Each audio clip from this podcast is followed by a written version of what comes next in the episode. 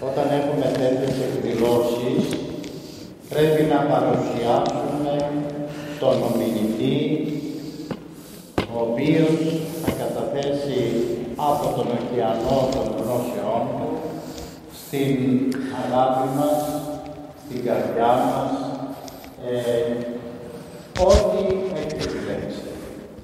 Ο Πατήρ Ευάγγελος όμως δεν είναι να συστηθεί σε εσάς, διότι τον ξέρετε.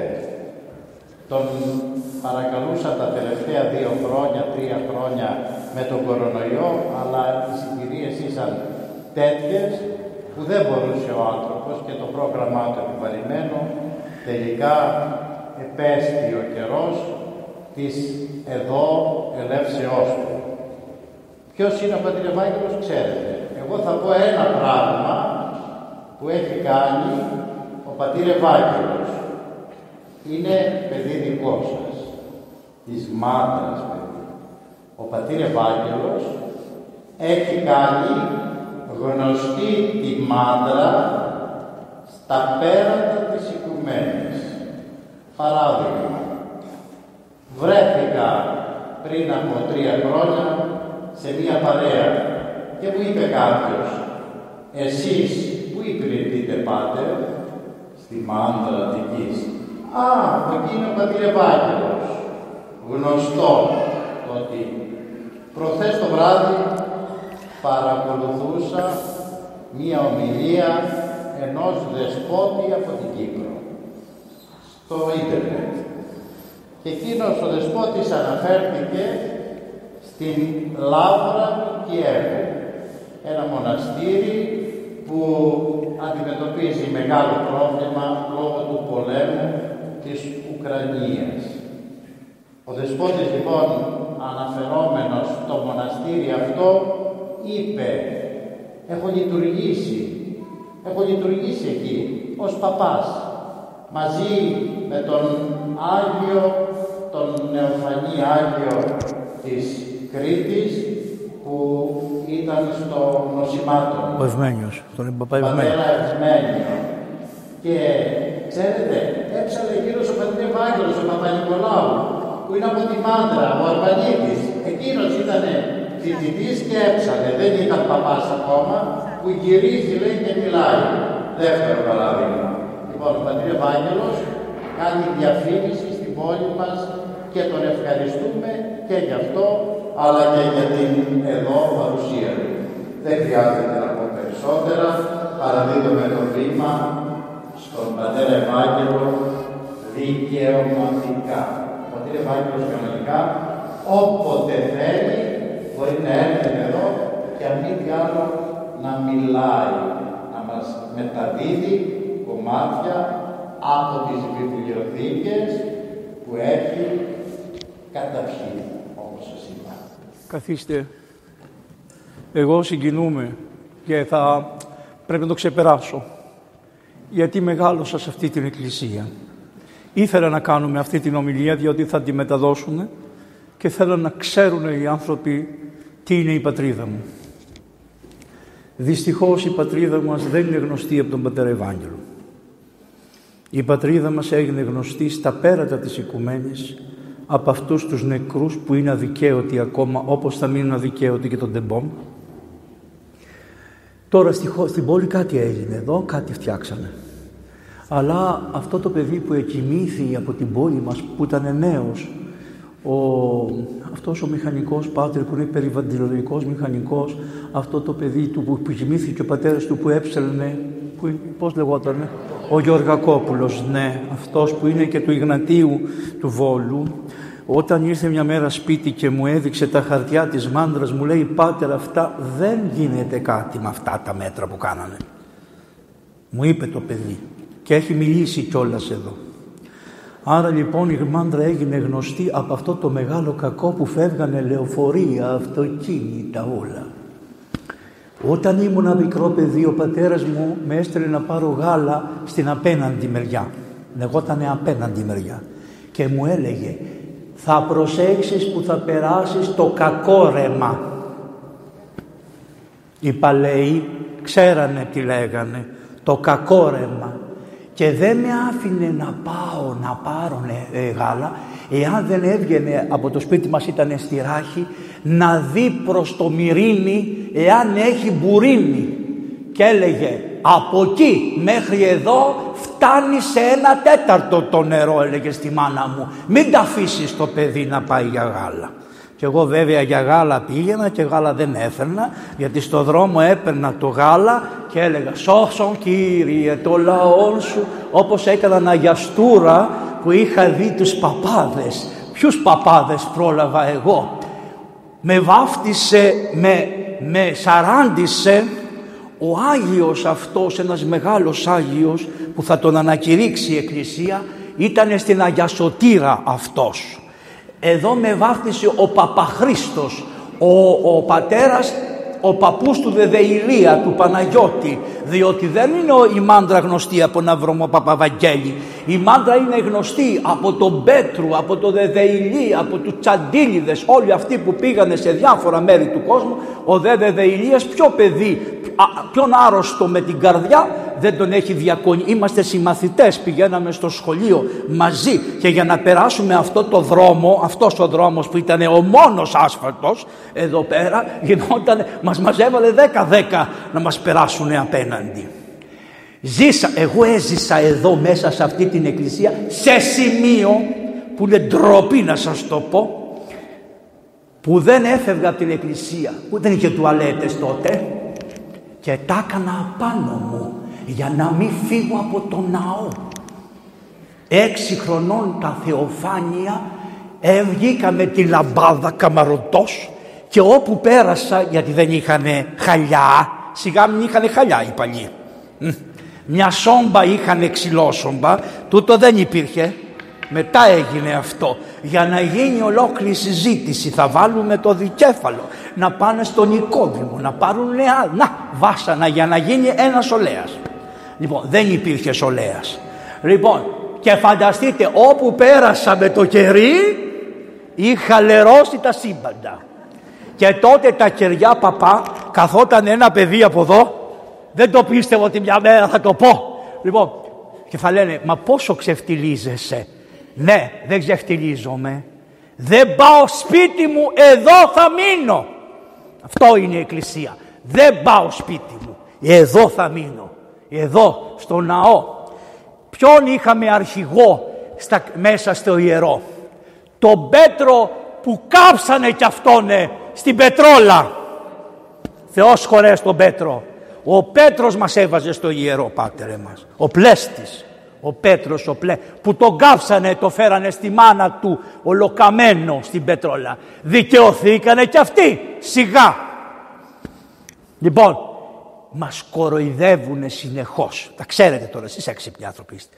Αλλά δυστυχώς μάλλον έτσι είναι η ζωή.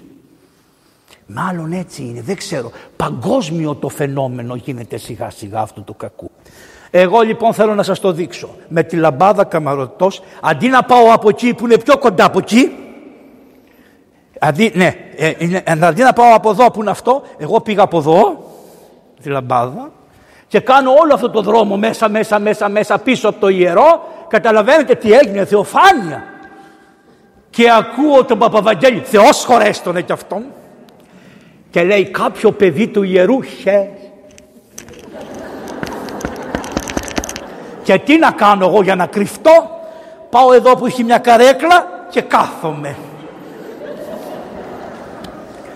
και έγινε λίμνη από κάτω από εκεί που καθόμουν με τη στολή που φορούσα. Πρέπει να σας τα λέμε για να καταλάβετε ότι εμείς τα ζήσαμε εδώ. Λίμνη έγινε. Και έρχεται ο Πέτρος Θεός χωρέστονε και έκανε με τη μύτη στα παιδιά. Και λέει αυτός είναι, με έπιασε ο, ο κακούργος με, που να μην με βρει, πώς να με βρει αφού ήταν λίμνη. Ο πατέρας μου ήταν επίτροπος, καθόταν εκεί πέρα. Του κάνει του μπαμπά μου ο Παπαβαγγέλης. Από την ωραία πύλη τα έκανε γι' αυτός. Δεν έστελνε μια παραγγελία. Ήρθανε. Με πήρανε σηκωτό. Με πάνε στο σπίτι. Είχε χιόνι. Με βγάζει ο πατέρας μου στο χιόνι και με έπλυνε με το χιόνι.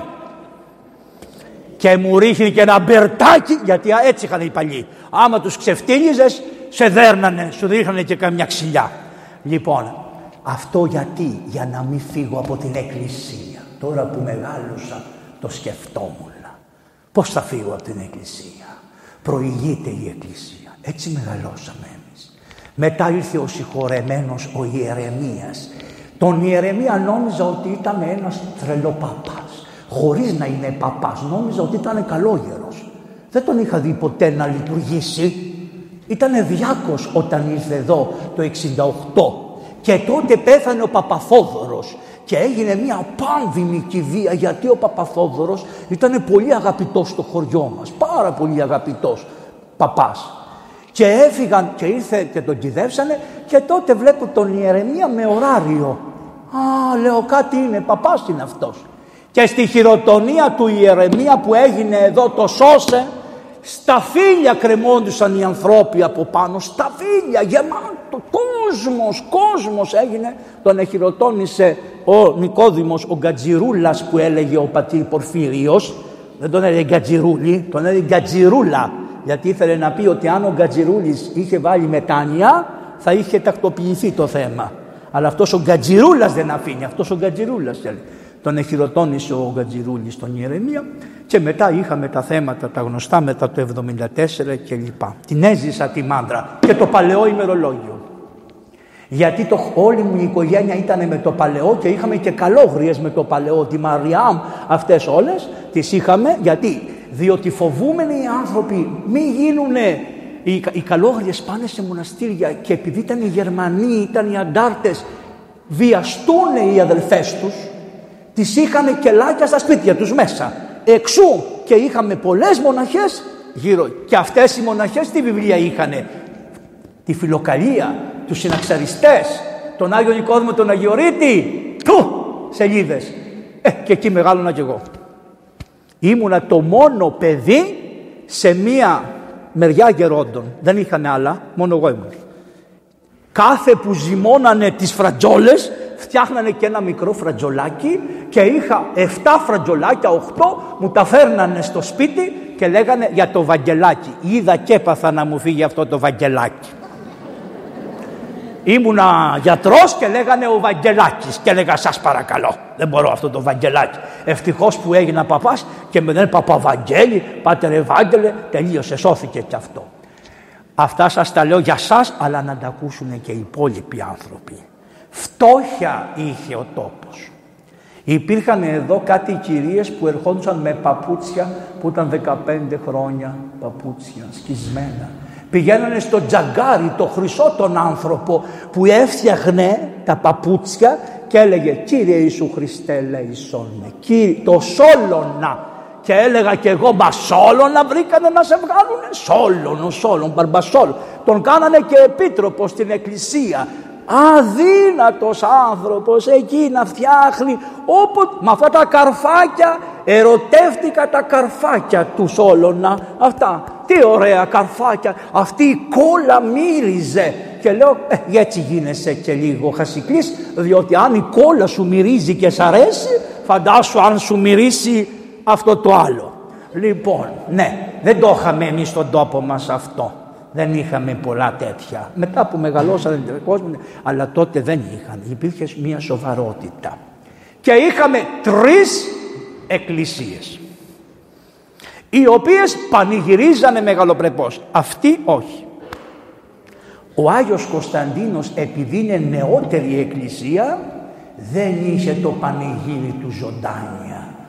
Τώρα τελευταία ο Μακάβιος το έκανε και λίγο ο Νικόδημος δεν είχε ζωντάνια. Γι' αυτό αν δείτε την παραμονή του Αγίου Κωνσταντίνου η εκκλησία είναι άδεια.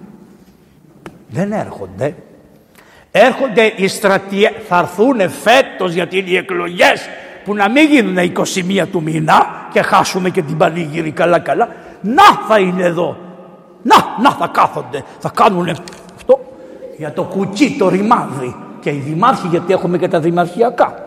Λοιπόν, να, η εκκλησία άδεια και οι άρχοντες πόλικοι. Γιατί; Γιατί οι πρώτες εκκλησίες που χτιστήκανε στη Μάντρα είναι δυο.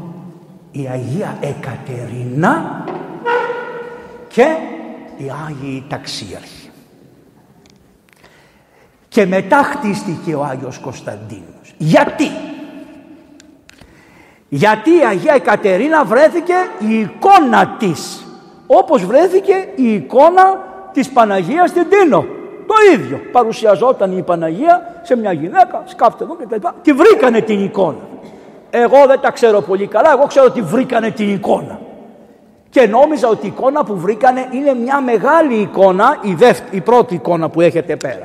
Μετά κατάλαβα ότι ήταν αυτή η ωραία μικρή εικόνα που ο παπάς για να τη σώσει από το τέτοιο, διότι έτσι χάσαμε και την εικόνα στη μεταμόρφωση μας την κλέψανε και δεν τη βρήκαμε και ποτέ και δεν ξέρω, λέει ο παπά, πώς το λένε, ότι υπάρχει μια φωτογραφία ο Παπαδημήτρης για να κάνουμε μια ίδια. Ναι, αλλά δεν είναι αυτή που εκεί προσκυνάγανε όλοι στην Αγία Σωτήρα και σταματάγανε όλοι εκεί πέρα. Δεν είναι, δεν θα είναι αυτή, θα είναι ένα αντίγραφο. Μας το κλέψανε. Έτσι θα μας κλέβανε και αυτοί.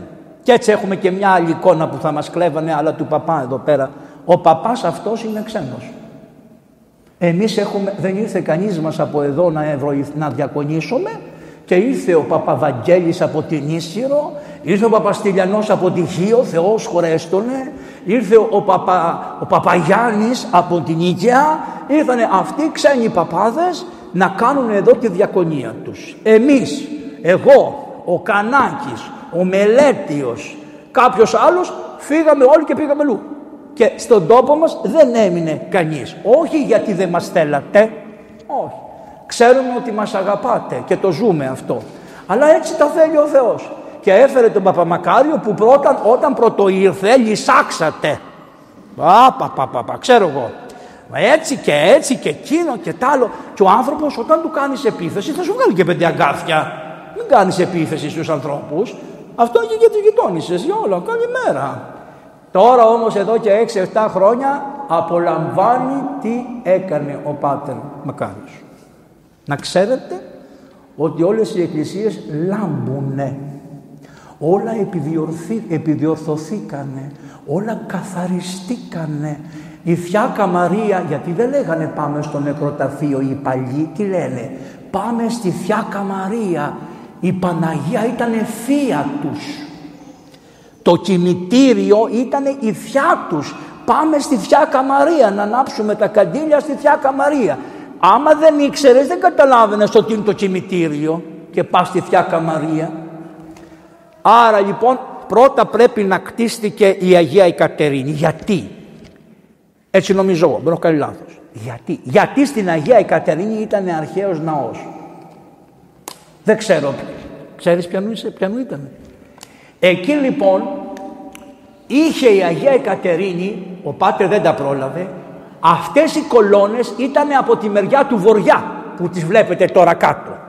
Και είχαν βάλει μία πλάκα μεγάλη που ήταν θυσιαστήριο των αρχαίων Ελλήνων. Το είχαν βάλει πάνω σε μία κολόνα και εκεί βάζαμε όλους τους άρτους. Το θυμόσαστε αυτό; Από το βοριά κάναμε τους άρτους εκεί απάνω. Δηλαδή όπως οι παλαιοί των Ελλήνων θυσιάζανε στο Θεό, αυτοί φέρνανε μέλι, φέρνανε ε, ε, πάνω εκεί πέρα σφάζανε πουλιά, σφάζανε ζώα κτλ. Εμάς η θυσία μας είναι λογική και τι δίνουμε στο Θεό, τι τρώμε. Και φέρουμε άρτο και φέρουμε κρασί ό,τι πίνουμε. Και βάζουμε και ό,τι βουτάμε και κάνουμε παπάρα με το λάδι που εδώ είχαμε τους ελαιώνες. Φέραμε λάδι, ψωμί και κρασί. Και βάζαμε τους άρτους εκεί απάνω και βάζανε και από κάτω αλλά πάνω σε αυτή την πλάκα γινόταν η αρτοκλασία. Σωστά ο Μαύρο Ιερεμίας ήθελε να τα βγάλει, δεν του αρέσανε και τα βγάλε και έφτιαξε αυτό το άλλο από εκεί, εκτροματικό, αυτό το άλλο γιατί είχαν φτιάξει. Μας στο βορειά δεν φτιάχνεις τίποτα γέροντα στους Αρβανίτες γιατί οι Αρβανίτες είναι δωρικά φύλλα και οι δωρείς που ήρθαν από το βορρά δεν ανοίγουν παράθυρα στο βορρά εκτός από ένα λίγο δύο να μπαίνει αέρας. Όλα τα σπίτια κοιτάνε στο νοτιά για να έχουν ζέστη και να έχουν το λιγότερο δυνατόν να κάνε να καίνε ξύλα.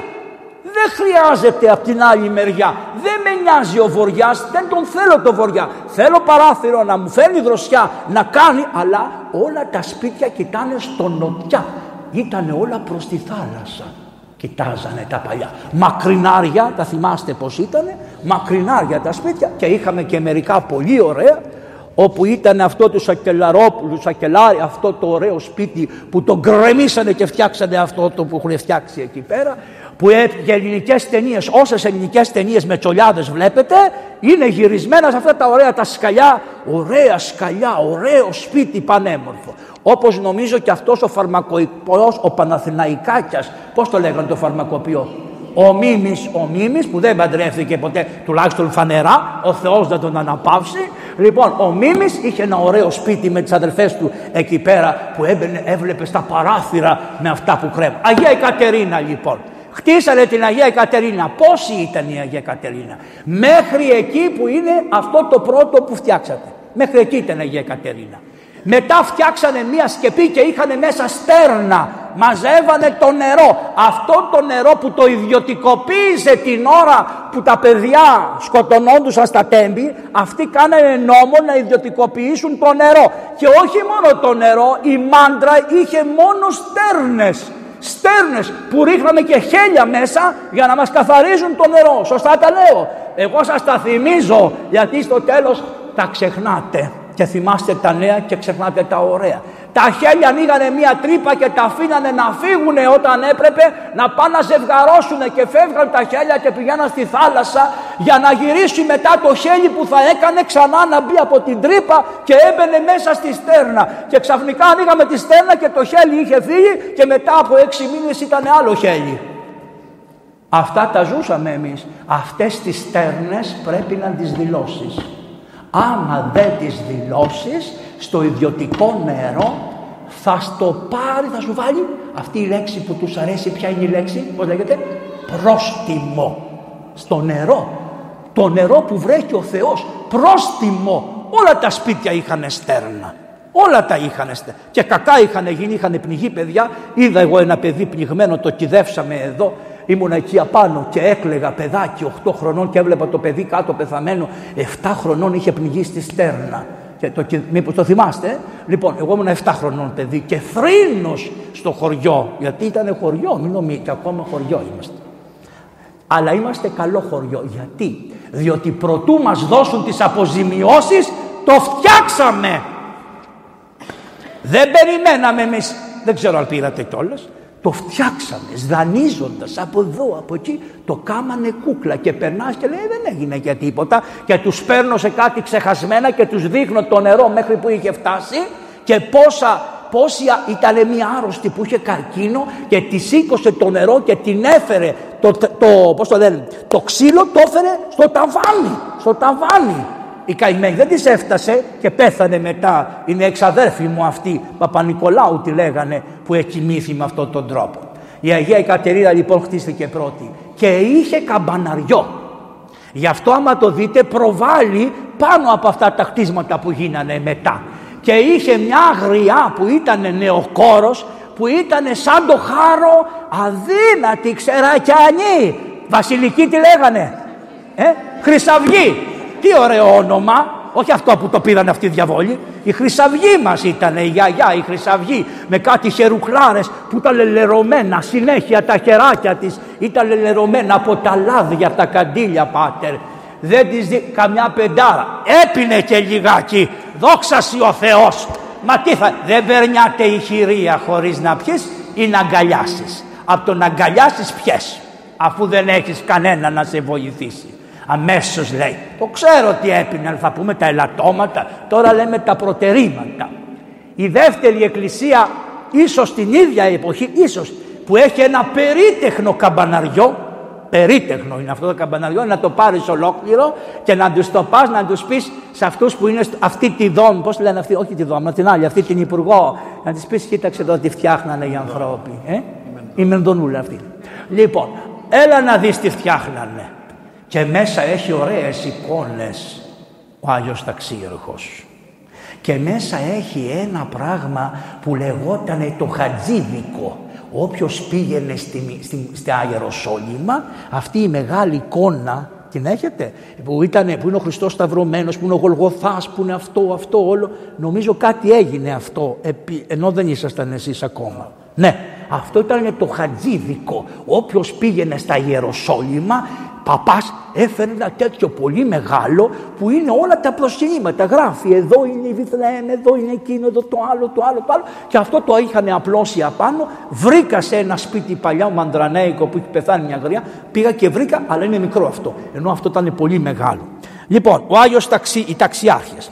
Γιατί φτιάξανε την Αγία Κατερίνα και φτιάξανε και τους ταξιάρχες; Γιατί; Γιατί η Αγία Εκατερίνα όταν ήταν έτοιμοι να πάνε να τη σκοτώσουν, να τη κόψουν το κεφάλι, έστειλε ο Θεός τους αρχαγγέλους, τον Μιχαήλ Αρχάγγελο για να την παρηγορήσει. Οι παλαιοί ξέραν τα συναξάρια και σου λέει θα βάλουμε την Αγία Εκατερίνα, θα βάλουμε και τους αρχαγγέλους που διακονήσανε την Αγία και επίσης το σώμα της Αγίας Εκατερίνας οι αρχάγγελοι το πήρανε όταν της κόψαν το κεφάλι και το πήγανε στην απέναντι κορυφή του Σινά που είναι λίγο πιο χαμηλή από εκείνη του όρου στη Μεγάλη και το κρύψανε εκεί μέχρι τον 5ο αιώνα όπου ευρέθηκε και οι πατέρες το κατεβάσανε στη μονή του Σινά όταν το έκτισε ο Μέγας Ιουστινιανός. Ναι, αλλά δεν ξέρετε και κάτι άλλο. Γιατί Άγιο Κωνσταντίνο; Λέγανε για τον Άγιο Κωνσταντίνο γιατί ήταν ο Κωνσταντίνος ο βασιλιάς που πήγε και Θεσσαλονίκη και όλα αυτά. Όχι. Η Βάτος που πάτε στο Σινά, στο οποίο Σινά είναι το λείψανο της Αγίας Εκατερίνης, η Βάτος τη βρήκε τη Βάτο η Αγία Ελένη μαζί με τον Άγιο Κωνσταντίνο. Και η Αγία Ελένη που βρήκε τη Βάτο που ήταν δίπλα στο λείψανο της Αγίας Εκατερίνης για να είναι σίγουρος ο κόσμος ότι το βρήκε αυτή φτιάχνει μια πλάκα μαρμάρινη και χρυσή μαζί και ασημένια και τη βάζει στο σημείο της πλάκας και λέει η Ελένη η αυτοκρατόρισα και βασίλισσα εντολή του Κωνσταντίνου αυτό εδώ είναι το πρώτο προσκύνημα του Σινά που βρήκα που είναι η Βάτος και άμα πάτε στο Σινά σας το δείχνουν. Άρα Αγία Εκατερίνη ταξιάρχης και Άγιος Κωνσταντίνος. Όλα συνδέονται με την Αγία Εκατερίνα η οποία είναι η προστάτρια. Το πανηγύρι της ήταν τρικούβερτο. Ερχόντουσαν αυτές οι γριές με αυτές και φουστάνες από την Σαλαμίνα με άσπρες κάλτσες περνάγανε απέναντι φέρνανε στο κεφάλι πανέρια με άρτους να δεις πράγματα. Το χωριόλο τις περίμενε άμα δεν τις έβλεπε δεν του α... είχαν πιέτες αυτές ξέρεις πιέτες πολλές. Μια γριά σας το έχω ξαναπεί αυτή ήταν προσκυνήτρια η φώτο αυτή ήταν η πρώτη που έκανε τα πάντα. Πουλάγε κιόλας, κάνανε και δουλειά πουλάγανε και σεντόνια και τα λοιπά. Αυτή η φώτο πήγε στα Ιεροσόλυμα με την Ολυμπιακή το καιρού εκείνου και πήρε το Άγιο Φως αλλά απαγορευόταν να βάλεις το Άγιο Φως μέσα στο αεροπλάνο. Απαγορε... το, και τώρα. Λοιπόν και τι κάνει η φώτο δένει ένα σκηνή μπροστά και ένα σκηνή από πίσω βάζει το φως εδώ κάτω βάζει και φουστάνες και πέρασε το Ισραήλ μια χαρά και μπήκε στο αεροδρόμιο, μπήκε στο, στο αεροπλάνο και πάει να καθίσει και αισθάνεται να την εκαίει από κάτω και το βγάζει το φως και το κρατάει και πάει αυτή της Ολυμπιακής και της λέει κυρία μου λέει το φως Άκου ακομίδα λέει το πέρασα από τους Εβραίους και δεν θα με αφήσει να το πάω στην Αθήνα. Θεός χωρέστηνε τη Θεία Φώτο.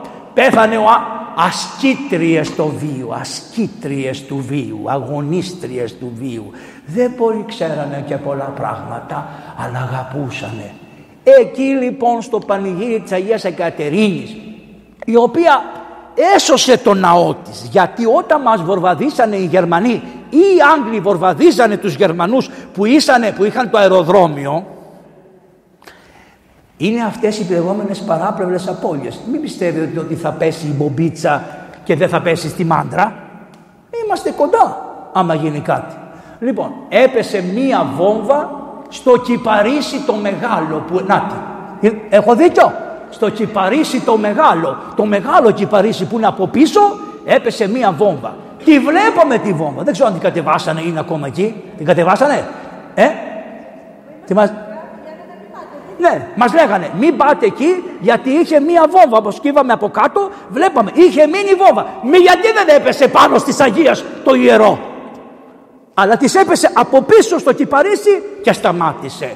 Η Αγία Κατερίνα το έκανε. Δεν το πιστεύουν οι άνθρωποι, αλλά εγώ το πιστεύω αυτό. Και από παιδί μεγάλωσα με αυτό το πράγμα. Και γι' αυτό οι γονείς βγάζανε την εικόνα της Αγίας, πάντα τη βγάζανε έξω για να την προστινάμε και τη βάζανε ή στο κυπαρίσι να κουμπάει αυτό το κυπαρίσι ή τη βγάζανε από εδώ και παίρναγαν χιλιάδες άνθρωποι. Μεταξύ αυτών ερχόταν πάντα και η Αθανασία. Αυτή η αδερφή Αθανασία η οποία θεωρώ ότι ήταν ευλαβής άνθρωπος και πολλοί με τη μάντρα είχαν σχέση με την Αθανασία και ήταν εκκλησιαστικός και αυτή ήταν θεοτοκόφιλος άνθρωπος. Τώρα τα άλλα δεν πειράζει, εκοιμήθηκε όλος ο Θεός να τον αναπαύσει. Λοιπόν, σας έκανα λοιπόν ένα πορτπουρί σας έφερα στην παλιά μάντρα, σας έφερα γιατί έχουμε αυτούς τους Αγίους και τους τιμούμε στο χωριό μας, τι πανηγύρια κάναμε τρικούβερτα και μετά ήταν τα υπόλοιπα. Αλλά τα τρία πανηγύρια, τα, τα πρώτα δύο, ταξιάρχες λιγότερο, Αγία Εκατερίνη πρώτη, ταξιάρχες λιγότερο και τούτο εδώ, αυτό το πιο λίγο ακόμα. Και εδώ ήρθε ο Κόντογλου, αυτό το βλέπετε εκεί πάνω. Αυτό είναι κοντογλικό έργο, το έφτιαξε ο Κόντογλου, αλλά οι παλαιοί δεν τους άρεσε γιατί δεν μοιάζει με αυτό που έχει η Μητρόπολη των Αθηνών. Θέλανε λούσα. Λοιπόν, και φέρανε αυτό το Ναζιρινό και τώρα και ο γέροντας είναι υποχρεωμένος να ακολουθήσει από εκεί και κάτω όπως ήταν η Εκκλησία.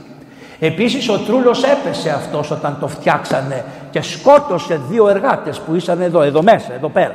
Ε, Τέτοιος τρούλος έπεσε και τη Αγία Σοφιάς ο τρούλος έπεσε και ο τρούλος που είναι στο Άγιον Όρος έπεσε ο Αθανάσιος, ο, Αμέ, ο Αθανάσιος αυτός που ακούτε ο Αγιορείτης που έχτισε τη λάβρα σκοτώθηκε γιατί έπεσε ο τρούλος που είχε ανεβεί απάνω να τον επισκευάσει να τον δει και έπεσε ο τρούλος και έπεσε και αυτός και σκοτώθηκε. Άρα τι σημαίνει, μην ερευνάτε το πώς και γιατί. Έτσι είναι του Θεού. Εμείς θα πονέσουμε, θα κλάψουμε, θα δούμε τι θα γίνει. Τώρα πάμε να πούμε λίγα για το βίο της Αγίας. Τι ώρα, πόσο μισή ώρα μιλάω για αυτό το θέμα; καλά είμαστε. Μη φοβάστε, θα φύγετε. Αλλά θα σας κάνω τον καραγκιόζι για να μένετε όσο περισσότερο μπορείτε. Πού γεννήθηκε αυτή η Πάνσοφος, η Εκατερινούλα, γεννήθηκε στην Αλεξάνδρεια. Πότε γεννήθηκε, το 295. Τι σημαίνει; Σημαίνει ότι έχουν περάσει περίπου 300 χρόνια από το Χριστό. Περίπου 250 κάτι τέτοιο. Ε, διωγμή, διωγμή, διωγμή, διωγμή. Ο χριστιανισμός απλωνότανε, απλωνότανε, διωγμή, απλωνότανε, διωγμή, απλωνότανε, διωγμή. Θεία είσαι καλά; Ναι, εντάξει. Μήπως θέλει νερό. Ναι. Διωγμή, διωγμή, διωγμή. Μ' αρέσει, έχει και ο γυναικονίτης κόσμο, ωραίο είναι και αυτό. Λοιπόν, διωγμή, διωγμή, διωγμή. Ο Μέγας Κωνσταντίνος στη Ρώμη υπογράφουν ένα χαρτί σε μια ταβέρνα. Στην ταβέρνα το φτιάξαν το χαρτί.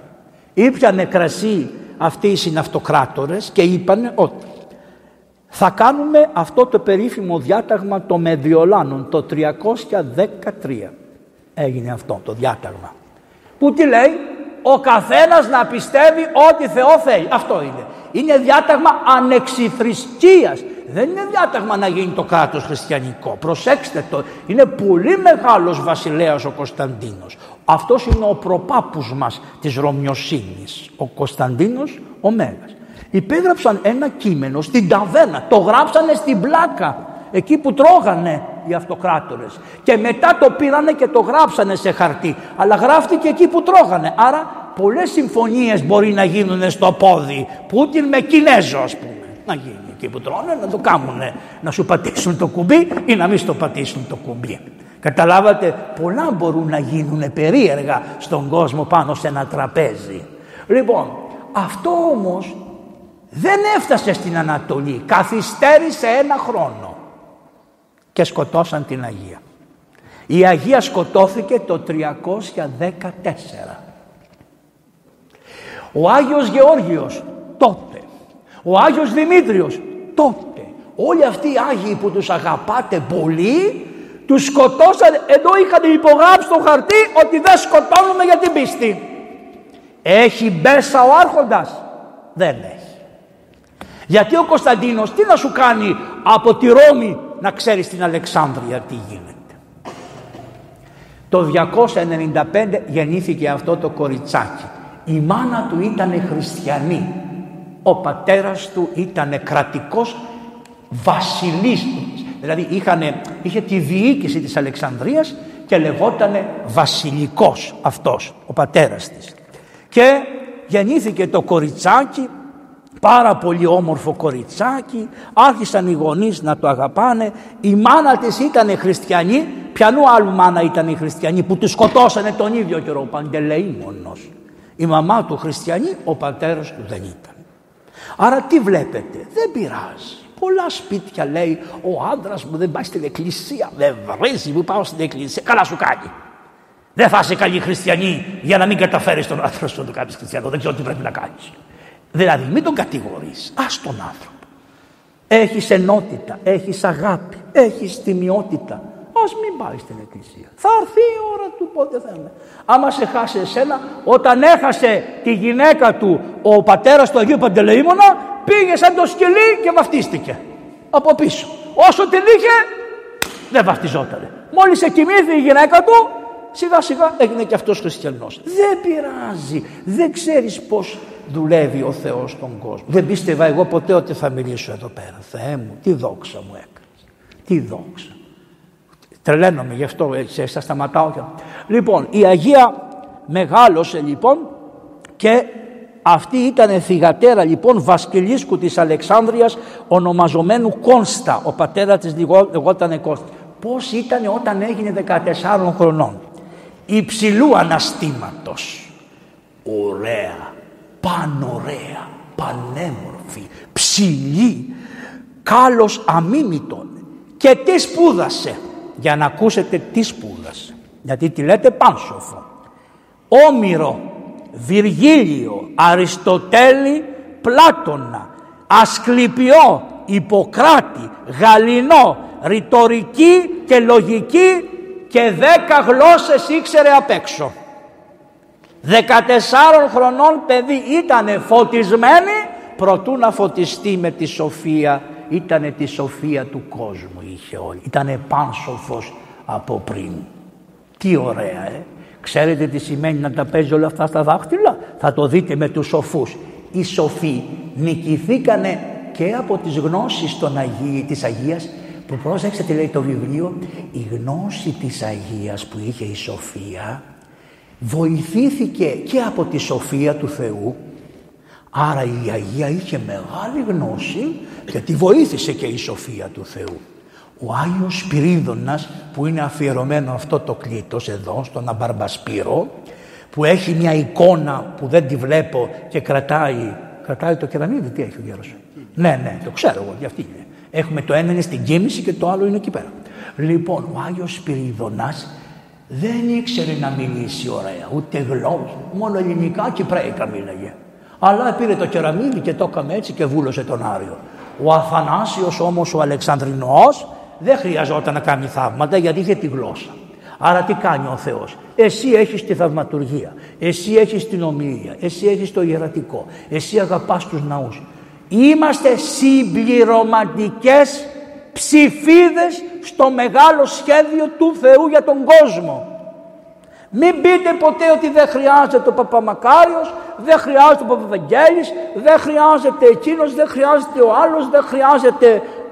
Όλοι είμαστε ψηφίδες στο σχέδιο του Θεού για να γίνει... Όταν τις βλέπεις τις ψηφίδες από κοντά λες δεν την εδώ. Ναι, αλλά αυτή αν μπει μπορεί να ομορφύνει τη μύτη. Ο Θεός ξέρει τι καλή ψηφίδα είναι αυτή. Αφού η Αγία λοιπόν έγινε τόσο μορφωμένη, έφτασε σε ηλικία 17 χρονών και λένε γάμος. Λέει ο πατέρας της, της λέει της μάνας της, κοίταξε να της βρούμε γαμπρό. Ξέρετε τι αγωνία είναι να βρεις γαμπρό; Παλιά τι αγωνία ήταν, σήμερα πόσο αγωνία είναι; Πρώτον να βρεις γαμπρό να είναι γαμπρός και να μην είναι γαμπρέσα. Πρώτο θέμα αυτό. Δεύτερον, να, να σέβεται το στεφάνι του. Φοβερό. Τρίτον, να έχει δουλειά να μπορεί να συντηρήσει την οικογένειά του. Με 700 ευρώ που τους δίνουν, που τους λένε νίκιο 600. Πώς να ζήσει ο άνθρωπος να κάνει οικογένεια. Το κάνουν αυτοί που παίρνουν τα επί με τα επί τέσσερα. Αυτοί μπορούν να κάνουν. Εσύ δεν μπορείς να κάνεις. Λέω λάθος; Και συνεχώς τα παιδιά είναι δεμένα από τους γονείς, δώσε δώσε, οι γονείς ανακατεύονται στα σπίτια διότι όποιος σε πληρώνει αυτόν προσκυνάς και γίνονται κουλουβάχατα και έχουν εύκολα τη λέξη που λέγεται χωρίζω. Και δεν προλαβαίνουν να παντρευτούν, χωρίζω. Και λέει η Αγία πανέξυπνη, εγώ είμαι φιλόσοφος. Η φιλοσοφία πάει με την παρθενία. Δεν θέλω εγώ να παντρευτώ. Δεν το είπε στον πατέρα της και τη μάνα της, γιατί θα την... Τότε υπεύθυνα και αυτά, και τώρα και παλιά. Λοιπόν, έλος πάντων, το τι γινόταν για να παντρευτούν εδώ πέρα, δεν λέει. Εμείς τα ακούμε. Λέει η Αγία, λέει στο, στους γονείς της, δεν, θα σας πω λέει, εγώ λέει, μου τις φέρανε έναν, ήταν μορφωμένος αλλά ήταν άσχημος. Φέρανε έναν όμορφο αλλά ήταν βλάκας. Λεφτά φέρανε ένα πλούσιο και λέει στους γονείς θα παντρευτώ ένα παλικάρι που θα έχει αυτά τα τέσσερα που έχω εγώ. Τι θα έχεις βρε, ευγένεια καταγωγής, πλούτο όσο έχω εγώ, σοφία όσο έχω εγώ και ωραιότητα όσο έχω εγώ. Έβαλε όρους. Θα τον πάρω, φέρτε τον, φέρτε τον, να πάρω ίσο με μένα. Φέρτε τον να τον πάρω. Και τότε γράφουνε στον Κωνσταντίνο ένα γράμμα και του λένε μήπως έχεις κανένα παιδί να μας στείλεις δικό σου, να την παντρέψουμε αυτήν εδώ την τρελή που θέλεις όλοι και καλά να είναι πλούσιος, ευγενής και τα λοιπά. Και γράφει ο Κωνσταντίνος και ο άλλος αυτοκράτορας στρεφτήκανε σε όλους τους αυτοκράτορες και τις το λένε βρε παιδί μου ρωτήσαμε λέει, λέει, λέει ε, ε, ο ιός του βασιλέως της Ρώμης και άλλοι ευγενείς της λέει είναι πλουσιότεροι από σένα αλλά δεν είναι ούτε όμορφοι ούτε σοφοί. Α, λέει, εγώ σας είπα και τα τέσσερα. Δεν τον θέλω. Δεν το θέλω. Και τι κάνει, κλείνεται στο δωμάτιό της, δεν ήξερε γιατί η μάνα της δεν την έκανε χριστιανή. Σεβάστηκε ότι ο πατέρας δεν ήταν χριστιανός. Δεν εκμεταλλεύτηκε το λόρο και το γάλα. Πόσες από εσάς εδώ, ειδικά οι Αρβανίτισες οι πεθερές, αφού σας έχουν, αφήσει, έχουν αφιερώσει στις 7 θανάσιμες πεθερές, οι Αρβανίτισες πεθερά έχουν φτιάξει ένα τέτοιο, δεν έχουν. Λοιπόν, οι Αρβανίτισες οι πεθερές, πα, πα, πα, πα, πα, δύσκολες. Λοιπόν, αυτή, αυτή είπε, δεν θα πάρω το παιδί από τον άντρα μου να του δώσω αυτό που πιστεύω εγώ. Ας βλέπει και ας κάνει. Δεν θα το πιέσω το παιδί. Τέτοια αρχοντιά είχε η γυναίκα. Αυτή όμως τα κουβέντιαζε τη μάνα της και λέει «Βρε παιδί μου» της λέει «Ξέρω κεφαλίτσα μου, μορφοκοπέλα μου, σοφή μου, πάνσοφη αλλά στη ζωή δεν ξέρω πόσο πάνσοφη είσαι». Ένα της λέει «Να σε πάω σε έναν γέροντα, σε έναν Πάτερ Πορφύριο να σε πάω, της εποχής εκείνης. Να σε πάω σε έναν άνθρωπο του Θεού που ζούσε και γιατί ζούσε είχε αρχίσει ο μοναχισμός επί Αγίας Εκατερίνης. Γιατί; Γιατί οι χριστιανοί είχαν γίνει πάρα πολλοί και είχαν χαλάσει το Χριστό. Τι κάνανε; Δεν νηστεύαν. Τρώγανε, πίνανε. Καλοπερνούσαν και κάμανε ότι ήσαν και χριστιανοί. Παρόλο που υπήρχαν οι διωγμοί, πάρα πολλές χιλιάδες ανθρώπων, ειδικά στη Ρώμη, γινόντουσαν χριστιανοί για να μπουν στα αξιώματα. Βρωμήσαμε. Λοιπόν, και τι κάνανε. Οι μοναχοί, αυτοί που θέλουν να ζήσουν το πνεύμα του Χριστού, κάνανε μια διαμαρτυρία. Ποια διαμαρτυρία; Βγαίνω έξω από αυτό τον κόσμο. Ο κόσμος σας είναι χαλασμένος. Δεν μπορούμε να ζήσουμε σε αυτόν τον κόσμο το Ευαγγέλιο του Χριστού. Το παίρνω το Ευαγγέλιο και πηγαίνω και ζω χωρίς λεφτά, γυμνός, αυτό το Ευαγγέλιο που λέει το Ευαγγέλιο. Δηλαδή μη θησαυρίζετε θησαυρούς, λίγο ψωμί, λίγο νερό, λίγο άσκηση, προσευχή και στο Θεό. Αυτοί λοιπόν ήταν οι περίφημοι ασκητές οι οποίοι γεμίσανε την έρημο που είναι δύο ερήμους έχει, μία από τα ανατολικά του Νείλου και μία από τα δυτικά του Νείλου. Φτάσανε στην Κυρίνη, εκεί που πήγε ο Μέγας, ο Μέγας Αντώνιος, είναι μετά λίγο από την Αγία. Όλοι αυτοί είναι εκεί γύρω της εποχής αυτής. Λοιπόν, και τον πήγε, την πήγε σε αυτόν το γέροντα η μάνα της, Ο γέροντας την κουβέλιασε, της λέει κοπέλα μου και τα λοιπά. Αυτή είδε ο γέροντας ότι αυτή είναι πολύ μετρημένη, πολύ ευγενής, πολύ... Και της λέει κοπέλα μου καλή, της λέει εγώ ξέρω έναν τέτοιον άντρα που θέλεις εσύ. Ξέρω έναν άντρα ε, που θέλεις εσύ να πάρεις. Τι χαρίσματα λέει αυτή έχει ο άντρας. Ού λέει ναι, έχει υπερβαίνει τα χαρίσματα όλου του κόσμου. Η ομορφιά του νικάει τη λάμψη του ηλίου. Η σοφία του κυβερνά όλα τα αισθητά αλλά άμα της πεις ότι κυβερνάει την Αθήνα δεν της αρέσει. Τι της λέει; Και τα νοούμενα. Δεν κυβερνάει μόνο τα υλικά πράγματα κυβερνάει και τους νόες. Ποιοι είναι οι νόες, οι άγγελοι, οι καρδιές των ανθρώπων, τις κυβερνάει λέει. Αυτή το πιασε. Και τι λέει, ο πλούτος των θησαυρών του έχει ένα χαρακτηριστικό. Ενώ διαμερίζεται στον κόσμο, όσο διαμερίζεται δεν τελειώνει αλλά τόσο πλουταίνει. Γι' αυτό και όταν χωρίζουμε το Χριστό λέμε εμείς εδώ που το κόβουμε και το βάζουμε μέσα στο δισκοπότηρο λέμε αυτό που δίνεται και δεν τελειώνει ποτέ η Θεία Κοινωνία. Και λέει η κοπέλα «Α,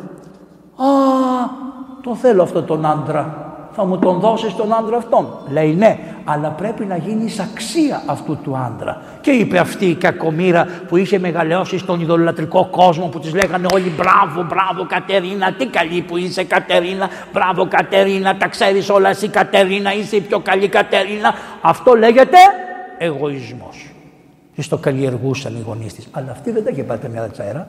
Και λέει αυτή, ναι, μπορείς, λέει, τι να το, λέει να σου δείξω μια φωτογραφία του, λέει αυτός. Όπως θα κάνουμε σήμερα. Πόσοι παντρευτήκανε στην Αυστραλία με μια φωτογραφία; Πώς, να, να. Φέγγανανε και βρίσκανε στην Αυστραλία ένα γέρο έτσι και της είχε στείλει μια φωτογραφία που ήταν 20 χρονών και ήταν 60. Πόσες φορές γίνανε αυτά; Λοιπόν, αλλά αυτός ο Χριστός και της δίνει εικόνα. Άρα το 310 4, 13, 12, 11 είχαμε εικόνες. Γιατί είναι μερικοί αντίχριστοι που είναι στη Δύση που αγαπάνε την Αγία Κατερίνα γιατί είναι Κάθριν. Κάθριν, Κάθριν, Κάθριν είναι Κατερίνα σημαίνει το όνομα. Την αγαπάνε την Αγία Κατερίνα, ξέρουν το βίο της Αγίας Κατερίνας, μα αφού είχε εικόνα. Άρα υπήρχαν εικόνες Βασιλέα μου εσύ που ο, ο Λέων, ο τέτοιος, ο Ίσαυρος αυτοί που την κρεμίσανε τις εικόνες. Λοιπόν, ε, Κωνσταντίνος αυτοί όλοι της οικογένειας αυτής. Εσείς που γκρεμίσατε τις εικόνες, αφού υπήρχε εικόνα το 312, τι θέλατε όλοι και καλά να πειράξετε τις Άγιες εικόνες; Όλα είναι δομημένα στην εκκλησία. Βλέπετε, της έδωσε μια εικόνα. Της λέει: Θα πας στο δωμάτιό σου. Ποια εικόνα ήταν, Η Παναγία που είχε το Χριστό αγκαλιά. Άρα δοξαζόταν η Θεοτόκος. Δεν είναι εφεύρημα πιο μετά η Θεοτόκος. Ο λαός αγαπούσε την Παναγία. Πήρε λοιπόν την εικόνα, πήγε στο δωμάτιό της, εκλείστηκε εκεί το νύχτα, έκαμε μετάνοιες, προσευχές, προσευχές, της είπε αυτός πώς θα προσευχηθεί και παρακαλούσε αυτή την κυρία και της είπε καλά που θα πάρεις λέει αυτό το παιδί να δεις τι πεθερά θα έχεις. Ναι. Και λέει αυτή, τίνος γιος είναι αυτός. Α, λέει, δεν έχει πατέρα στη γη. Ο πατέρας του είναι στον ουρανό. Και έχει μάνα εδώ μία υπεραγία και χαριτωμένη Παρθένος, η οποία αξιώθηκε για την υπερβάλλουσα αυτής αγιότητα όχι μόνο να γεννήσει το Χριστό, αλλά να αναλυφθεί στους ουρανούς ψυχή και σώμα. Αμέσως λοιπόν η Αγία Κατερίνα της κάνεις στο βίο αυτό που έχετε εδώ παρεκκλήσει. Λέει στην Αγία Εκατερίνα πώς πέθανε η Παναγία. Βλέπετε οι παλαιοί όταν φτιάχνανε κάτι ήταν δεμένα όλα μεταξύ τους. Δεν είναι τυχαίο. Ήταν ενωμένα. Προχωράμε. Εάν κάνεις λοιπόν όπως θα σου πω θα τον δεις. Και τα έκανε η κοπέλα και παρουσιάζεται στο όνειρο, ύπαρ, δεν είναι ακριβώς όνειρο, είναι μεταξύ ονείρου και ξύπνου παρουσιάζεται η Θεοτόκος κρατώντας το Χριστό στην αγκαλιά. Έναν όμορφο Χριστό. Κάνει αυτή η καημένη να τον δει, ο Χριστός κάνει σε θέλω. Κάνει από εδώ, κάνει από εκεί. Εγώ το διάβασα μικρό παιδί και μου κακοφαινόταν. Μπάλω ένα μπομπυράκι, δεν ήθελε τέτοια όμορφη κοπέλα. Και τι ήταν ανάγκη είχε ο Μπόμπυρας να ραβωνιαστεί μια τέτοια κοπέλα. Αυτά είναι του παιδιού, πώς τα σκέφτεται έτσι. Λοιπόν, δεν την ήθελε ο Χριστός. Λέει η κυρία Θεοτόκος, σε παρακαλώ γλυκύτατε ιέ μου, σε παρακαλώ ρίξε λίγο τα μάτια σου στην Κατερίνα. Αυτή είναι, παν, είναι πανέμορφη. Όχι. Είναι πάνσοφη. Πω πω πω μόνο αυτό δεν είναι. Είπε ο Χριστός. Λέει είναι πάνσοφη. Όχι. Είναι ζωφόδης άσχημη και δεν θέλω να τη δω. Είναι πάνσοφη, πλούσια, ευγενής, λέει η Παναγία στο γιο της. Όχι, είναι αμαθής, φτωχιά και ευκαταφρόνητη. Και όσο βρίσκεται σε αυτή την κατάσταση, ούτε τη μούρη τους δεν θέλω να δω. Ου θέλω ήδη το πρόσωπο αυτής. Η άλλη της κακοποιεί, γιατί άμα φας τη χιλόπιτα, σ' αρέσει. Της έριξε χιλόπιτα που λένε. Μην το, μην το δένετε γιατί είναι αγία, αγία. Αλλά μοιάζει να φάει χιλόπιτα. Έφαγε μία χιλόπιτα. Ωραιότατη και καλή. Αυτή εγώ δεν δέχεται, δεν με δέχεται ο Χριστός. Ποιος είναι αυτός που δεν με δέχεται εμένα; Αλλά αυτή δεν είπε αυτό. Είπε για να το λέει κάτι δεν πάει καλά σε μένα. Και ποιος ξέρει να μου πει τι δεν πάει καλά σε μένα; Αυτός που μου έδωσε την εικόνα και έχεις λοιπόν πνευματικό. Χωρίς πνευματικό δεν μπορείς να προχωρήσεις στη χριστιανική ζωή, ούτε μάρτυρας μπορείς να γίνεις. Άμα δεν ταπεινωθεί ο άνθρωπος, μάρτυρας δεν μπορεί να γίνει.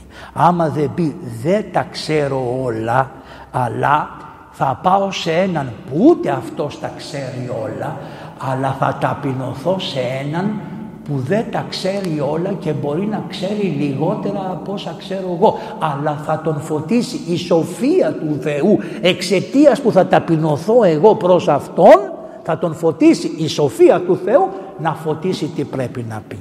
Και πάει λοιπόν πραγματικά. Μήπως κουράστηκες να πας μέσα.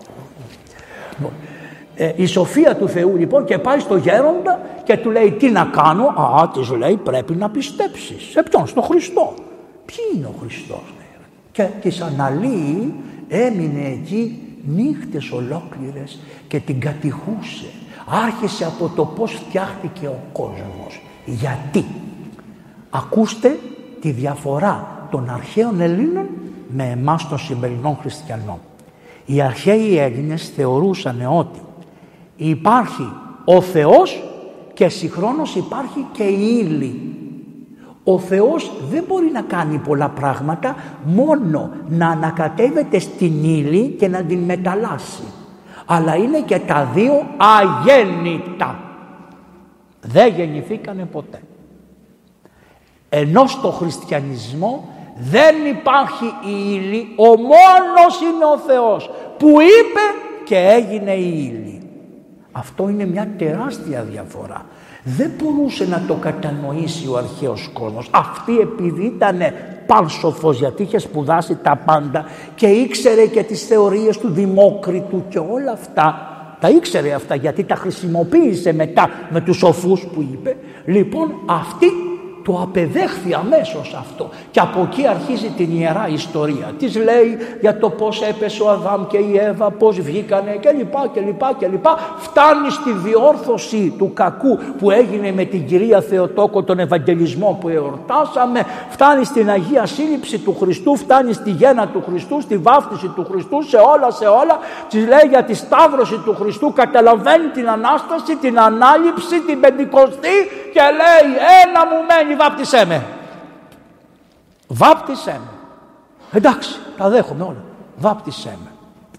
Και την εβάπτισε και έμεινε το όνομα Εκατερίνα. Δεν ήταν χριστιανικό όνομα, αλλά έγινε χριστιανικό. Έτσι πολλές φορές που σας τα βαφτίζουν τα παιδιά οι αντίχριστες, οι νύφες για να πειράξουν την πεθερά γιατί εκεί συμβαίνει, δεν το κάνουν τα αγόρια συνήθως τα κάνουν οι νύφες αυτά και λένε μαμά δεν θα βάλουμε το όνομά σας γιατί το έχω τάξει το παιδί να το βγάλω νεφέλι θα το πάθεις και θα το μάθεις.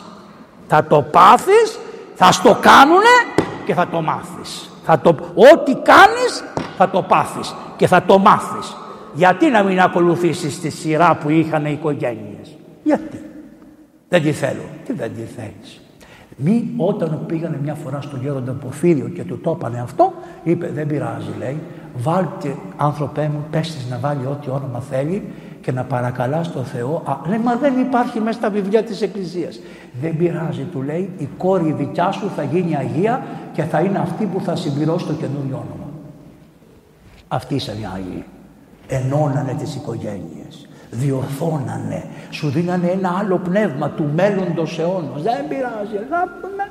Άφτιστο εκεί πέρα και δώσ' του και ένα όνομα. Θα γίνει αυτή η Αγία και θα τη βγάλουν ρούλα. Ξέρω εγώ πώς θα γίνει και θα είναι η ρούλα. Ε, Αγία ρούλα. Λοιπόν, προχωράμε. Πάει στο σπίτι και γονατίζει και αρχίζει και προσεύχεται. Και να σου η Παναγία με τον Χριστό. Λέει, γε μου θέλεις να δεις την Εκατερίνα. Βεβαίως λέει. Λάμπει η Εκατερίνα. Αξία η Εκατερίνα. Πάρσοφος η Εκατερίνα. Πανέμορφη η Εκατερίνα. Την κάνω νύφη μου λέει ο Χριστός για την Εκατερίνα. Και λέει Θεοτόκος φέρε το δεξί σου χέρι Εκατερίνα μου εδώ και του λέει του Χριστού δώσ' μου τον αραβόνα και την αραβωνιάζει η Παναγία με το Χριστό. Αυτό το δαχτυλίδι που καμαρώνετε και πάτε στα, στο Σινά και το βάζετε εδώ και έχει αλφα κάπα απάνω είναι γιατί τον αραβόνα όμως τον έκανε η Παναγία. Γιατί, γιατί ήταν παρθένος και η Παναγία είναι αϊπάρθενος και η αϊπαρθενία έχει ένα ωραίο που λέει εδώ να σας το πω κάπου το έγραψα λέει είναι ωραίο ξέχασα. Τέλος πάντων. Λοιπόν η παρθενία είναι πάρα πολύ σημαντικό θέμα. Γιατί φέρνει μία ανιδιοτέλεια. Όταν ο άνθρωπος, βλέπετε κάτι παιδάκια που είναι 16, 17 και ακόμα δεν έχουν γνωρίσει το θέμα, έχουν μία λαμπρότητα στο πρόσωπο. Είναι, δεν είναι γιατί είναι κακό το άλλο, όχι. Είναι γιατί έχουν ανιδιοτέλεια ακόμα. Δεν ξέρουν τον πόνο της ζωής. Μόλις γίνει, μαθαίνουν τον πόνο της ζωής. Γι' αυτό θέλουμε Όποιος θέλει να κρατήσει την παρθενία του, ας είναι ευλογημένος. Όποιος θέλει να παντρευτεί, όποιος θέλει να μην παντρευτεί και ας μην κρατήσει την παρθενία του, δεν ασχολιόμαστε με αυτά. Η Εκκλησία πρέπει να σταματήσει να κάνει με τα κιάλια και εσείς όλοι να κοιτάτε τον κάθε άνθρωπο. Τι να το κάνω εγώ που Προχθές ήρθε ένας ομοφιλόφιλος και μου λέει «Πάτερ Ευάγγελε, εγώ έκανα παιδί με παρένθετη μητέρα. Θα μου το σαραντίσετε» Τι να σου κάνω θα στο σαραντίσω. Τι να πω, δεν στο σαραντίζω; Θα το βαπτίσετε. Θα αφήσω το παιδί αβάπτιστο. Ναι. Αλλά και εγώ θέλω λέω να κάνεις έναν κανόνα. Μου λέει τι να κάνω Πάτερ Ευάγγελε. Μέχρι το παιδί να γίνει πέντε χρονών θα φυλάξεις το σώμα σου. Μου το υπόσχεσαι; Και τι μου λέει για την αγάπη του παιδιού ναι. Πώς θα τον κρίνετε εσείς; Για πέστε μου εδώ τώρα τι γίνεται. Τι να πούμε εμείς; Βρισκόμαστε σε πολύ μεγάλες δυσκολίες πια. Δεν είναι εύκολα τα πράγματα, ούτε είναι μαύρο και άσπρο. Είναι πολύ ένα κορντεόν ολόκληρο που ανοίγει και κλείνει. Και πρέπει να ζητάμε από το Θεό φώτιση και πραγματικά έρχεται, εξομολογείται, λέει ότι είμαι σε ένα λάθος, πονάω, ίσως δεν τα καταφέρω, αλλά με την ευχή σας πάτερ, του λέω θα το βαφτίσουμε. Αφού μου το υποσχέθηκες σε αυτό, τι, θα, τι μου υποσχέθηκε; Ότι μέσα στο σπίτι δεν θα είναι άλλος. Μέσα στο σπίτι. Και την καθαρότητα του σώματος. Διότι δεν μπορεί να μεγαλώνει σε μια τέτοια κατάσταση ένα παιδάκι. Και αφού αυτός το αποδέχτηκε, αν τα ακούσουν τώρα κάποιοι θα πούν τι λέει ο Εγώ δεν το λέω για αυτούς που δεν είναι χριστιανοί, λέω για αυτόν που θέλει να είναι χριστιανός και αγωνίζεται. Ο άλλος να πάει στο καλό να κάνει όπως θέλει. Γιατί πρέπει να προσέχουμε γιατί αυτοί οι διαβόλοι, ξέρετε τι, σε περιμένουν σαν την πεκάτσα να σε σκοτώσουν. Η Αγία λοιπόν την αραβόνιασαν και αφού πήρε σηκώνεται και βλέπει τη δαχτυλίδα και το φοράει το δαχτυλίδι. Ο άρχοντας της πόλεως της Αλεξάνδρειας απεφάσισε να κάνει μια μεγάλη γιορτή για να τιμήσει τους θεούς, για να πάει αντίθετα στον Κωνσταντίνο. Κάλεσε λοιπόν να έρθουν από όλα τα μέρη που διοικούσε η Αλεξάνδρεια, η Συρία από εδώ ήταν, φτάνανε μέχρι εκεί η Αλεξάνδρεια, κάτω η Κυρίνη όλα, να φέρει ο καθένας πρόβατα, γίδια, βο, πώς τα λένε αυτά, ε, μουλάρια, όχι μουλάρια, πώς τα λένε, βόες, βόες, μοσχάρια και να τα θυσιάσουν. 180 μοσχάρια θυσίασε ο άρχοντας και έγινε μέσα στην πολιτεία να μουγκανίζουν, να αποπατούνε, να σφάζονται, να βοάν τα ζώα προς το Θεό γιατί μας σφάζεται, τα πρόβατα, τα κατσίκια, κότες, χαμός έγινε στην Αλεξάνδρεια. Και σηκώνεται η Αγία, τα παίρνει στο, στο κρανίο και κάνει την πρώτη επαναστατική πράξη της ζωής της. Πηγαίνει εκεί που γινόταν η θυσία και του λέει «Ανόητε». Ανόητε. Είναι δυνατόν οι πέτρες και τα ξύλα που προσκυνάτε να είναι Θεός. Και κάτι άλλο που είναι πολύ καλό. Αυτό είναι για τους Βίγκα να το πάρουν από την Αγία Κατερίνη. Λέει η Αγία. Τι σου φταίνε λέει τα καημένα. Τι σου φταίνε λέει τα καημένα τα, ε, τα προβα, ε, πώς θα λένε, λέει ο Θεός λέει δεν εφραίνεται από τη αυτάς θυσίας και ούτε εφραίνεται από σφαγές ανευθύνων ζώων. Ζώο του λέει γιατί σφάζεις τα ανεύθυνα ζώα τάχα μου να τα προσφέρεις στο Θεό. Θα σφάξεις το ζώο γιατί πείνασες όχι για να κάνεις τρέλες. Δεν θέλει ο Θεός αίματα και τράγους. Ο Θεός θέλει την καρδιά του ανθρώπου. Δώσ' μου τη συν καρδία. Αυτά τα είπε η Κατερίνα μπροστά σε όλους, ο άρχοντας τα πήρε, αλλά επειδή την είδε ότι ήταν τόσο ωραία, τι είπε ξέρετε; Δεν είναι η Κατερίνα, είναι η Αφροδίτη που είναι Κατερίνα. Δεν μπορούσε να πιστέψει σε τόσο κάλος ότι είναι ανθρώπινο. Είπε είναι η Αφροδίτη. Είναι θεά η οποία παρουσιάστηκε με ανθρώπινη μορφή και της λέει κάτσε λίγο να τελειώσω τις θυσίες άλλα του είπε άλλα κάνει και θα τα πούμε μαζί εμείς οι δυο. Και της λέει Κατερίνα μετά της είπε όταν τελειώσανε θαυμάζω τη σοφία της, την ομορφιά της και τα λοιπά και, και του λέει μα κοπέλα μου εσύ ποια είσαι; Καλούμε Κατερίνα λέει και τι κάνει; Ενώ είχε ταπεινωθεί στο Χριστό εδώ δεν ταπεινώνεται μπροστά στο κράτος τι λέει είμαι λέει σοφή Έχω ρητορία, φιλοσοφία, γεωμετρία, ιατρική και τα λοιπάς. Αλλά όλα αυτά τα καταφρόνησα και έγινα νύφη του Δεσπότου Χριστού. Διότι ο Χριστός είπε «Απολώ την σοφία των σοφών και την σύνεση των συνετών να θετήσω». Αυτοί που νομίζουν ότι είναι σοφοί, εγώ θα τους πατήσω κάτω. Δεν υπάρχει, αυτή είναι σοφία δικιά τους. Οι ψευτοεπιστήμονες κάθε εποχής, όχι σήμερα, όλοι αυτοί, εγώ θα το βγάλω ψέμα αυτό που λένε με το χρόνο θα αθετήσω τη σοφία αυτών. Ο βασιλιάς κάλευε το θέμα, είπαμε ότι τη θεωρούσε ε, ε, θεά και του λέει βρε παιδί μου της λέει μήπως είσαι της λέει καμιά θεά η οποία με κοροϊδεύει και ήρθε εδώ για να με συγχύσει και απαντάει όχι είμαι γη και πυλός είμαι χωματάκι λέει η Αγία. Δεν είμαι. Απλώς θέλω να ξέρετε να ότι ο Θεός με τίμησε όπως και σένα με τόση ομορφιά μας τίμησε ώστε να θαυμάζεται πως πήρε χώμα και έκανε τέτοια ομορφιά ο Θεός. Πώς είναι δυνατόν το χώμα να είναι τόσο όμορφο που το έκαμε ο Θεός.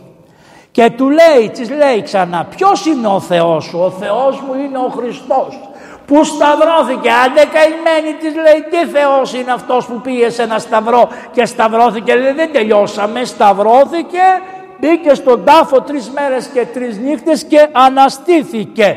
Και λέει ο βασιλιάς είναι απρεπές ένας άντρας σαν και εμένα να μιλάω με μια γυναίκα. Α, ωραία, όταν, όταν βρεις τα σκούρα λες είναι γυναίκα. Πόσες φορές το έχετε ζήσει στα σπίτια.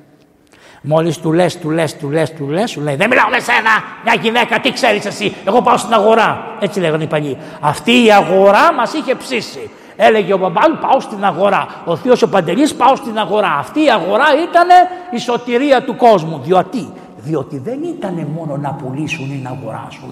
Έβλεπε ο ένας τον άλλον, πήγαν τα καφεδάκια, μαθαίναν τα πολιτικά, μαθαίναν τα οικονομικά, μαθαίνανε... Η αγορά ήταν σαν την αρχαία αγορά της Μάνδρας. Είχε εδώ ένα της ΔΕΗ, ένα παλιοκτήριο, το θυμόσαστε ένα πράγμα, εδώ πέρα απ' έξω από εδώ, χώμα, χώμα, δεν Τέλος πάνω και πηγαίνανε στην αγορά. Και απέναντι ήταν, πώς το λέγανε αυτό το γέρο που είχε το καφενείο απέναντι εδώ από την εκκλησία μόλις Μπαρμπαμιχαλάκης, πώς το λέγανε; Ο Μπαρμπαμιχαλάκης.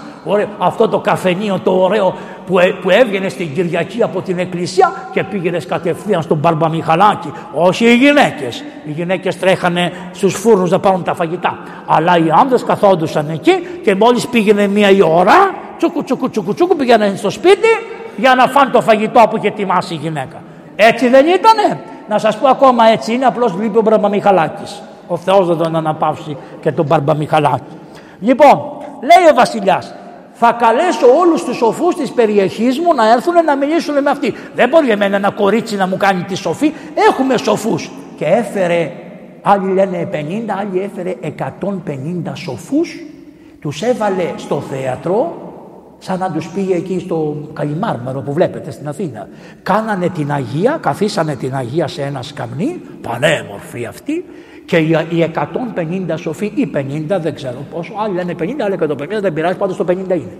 Λοιπόν, και αρχίσανε να τις κάνουν κουβέντα σε αυτό το κορίτσι. Λένε στο βασιλιά, μη φοβάσαι καθόλου, είμαστε τόσο σοφοί που μια τέτοια μίξα θα την κάνουμε εμείς. Λέει αυτός, Προσέξτε γιατί είναι πολύ όμορφη και εμείς σας μπάρει γιατί είστε όλοι άντρες. Λένε, λένε αυτοί. Ω παπά λέει εμείς είμαστε σοφοί ξέρουμε από αυτά. Θα... Μόλις την είδανε έλαμπε το πρόσωπό της. Άρα σε καταβάλουν οι Άγιοι όχι με τη μόρφωση ούτε με τη γνώση αλλά με το ήθος όπως έλαβε το πρόσωπο του Μωυσή όταν κατέβηκε από το Σινά, όπως έλαβε το πρόσωπο του Στεφάνου όταν πήγαν να το λιθοβολήσουν. Και γρήγορα σας λέω τις κουβέντες που αρχίσανε, τις λένε. Πήγε 8, 8 είναι; 8. Την μεν σοφία λέει, δο, της λέει, είσαι, σο, είσαι σοφή. Εγώ λέει τη σοφία την έχω δωρεάν από τον Χριστό. Γιατί ο Χριστός είναι η σοφία και η ζωή. Εγώ είμαι φιλόσοφος, αλλά δεν είμαι φιλόσοφος γιατί σπούδασα. Είμαι φιλόσοφος γιατί εκτελώ τις εντολές του Χριστού. Άρα ο πραγματικός φιλόσοφος δεν είναι αυτή στα πανεπιστήμια. Είναι αυτή που αυτές τις απλές εντολές που είπε ο Χριστός αγάπα τον πλησίον σου, τιμά τον πατέρα σου, τη μάνα σου, συγχώρεσε τον εχθρό σου. Αυτός που τα εφαρμόσει αυτά έρχεται το Άγιο Πνεύμα και τον κάνει σοφό. Τα βιβλία δεν έχουν καμία αξία, αλλά εγώ έχω και τα βιβλία και αυτή τη σοφία η οποία θα με βοηθήσει να τα κουβεντιάσω. Τις λένε αυτοί. Μα τόσα βιβλία διάβασες δεν είδες ότι οι αρχαίοι Έλληνες λένε τους θεούς ότι είναι μεγάλοι, ότι είναι σοφοί, ότι είναι έτσι, ότι είναι αλλιώς και τα λοιπά. Τι δουλειά τώρα έχει ο Χριστός σου; Και λέει αυτή, ποια βιβλία διαβάσατε, από πού μου τα λέτε; Λέει, δεν τα λέει ο Όμηρος μέσα στην Ελιάδα, ότι ο Δίας είναι ο μόνος Θεός και τα λοιπά. Ναι, λέει, αλλά άκου τι λέει ο Όμηρος, αυτό λέγεται τσιτσιτσιπάς. Είδατε που παίζει τάκ μία και έρχεται το άλλος από εκεί τάκ. Έγινε ένα τέτοιο αγώνισμα πνευματικό μέσα στο μεγαλύτερο θέατρο της Αλεξάνδρειας. Και οι κήρυκες μεταφέρανε με χωνιά τι λέγανε ο καθένας. Και άκουγε ο, ο λαός. Και ντροπιαζότανε οι αυτοκράτορες. Αυτός ο αυτοκράτορας ντροπιαζότανε από τις απαντήσεις. Γιατί τι είπε η Αγία; Ο Όμηρος λέει λέει για αυτόν το Μέγα σου Θεό ότι είναι ψεύστης απατεών, πανούργος, σκολιότατος και ότι η Ήρα, ο Ποσειδώνας και η Αθηνά επειδή δεν μπορούσε να κρατηθεί να πηγαίνει με αγοράκια αποφασίσανε να το δέσουν πάνω στο θρόνο του. Ωραίος Θεός να το χαίρεσαι του είπε. Να το χαίρεσαι το Δία σου του λέει. Και είπε αυτός, ναι έχεις δίκιο λέει, τα λέει και αυτά. Ε πώς είναι μεγάλος ο Θεός. Αυτός δεν είναι μεγάλος Θεός. Αυτός είναι άνθρωπος με όλα τα ελαττώματα που τον κάνατε Θεό. Αυτό πάθατε.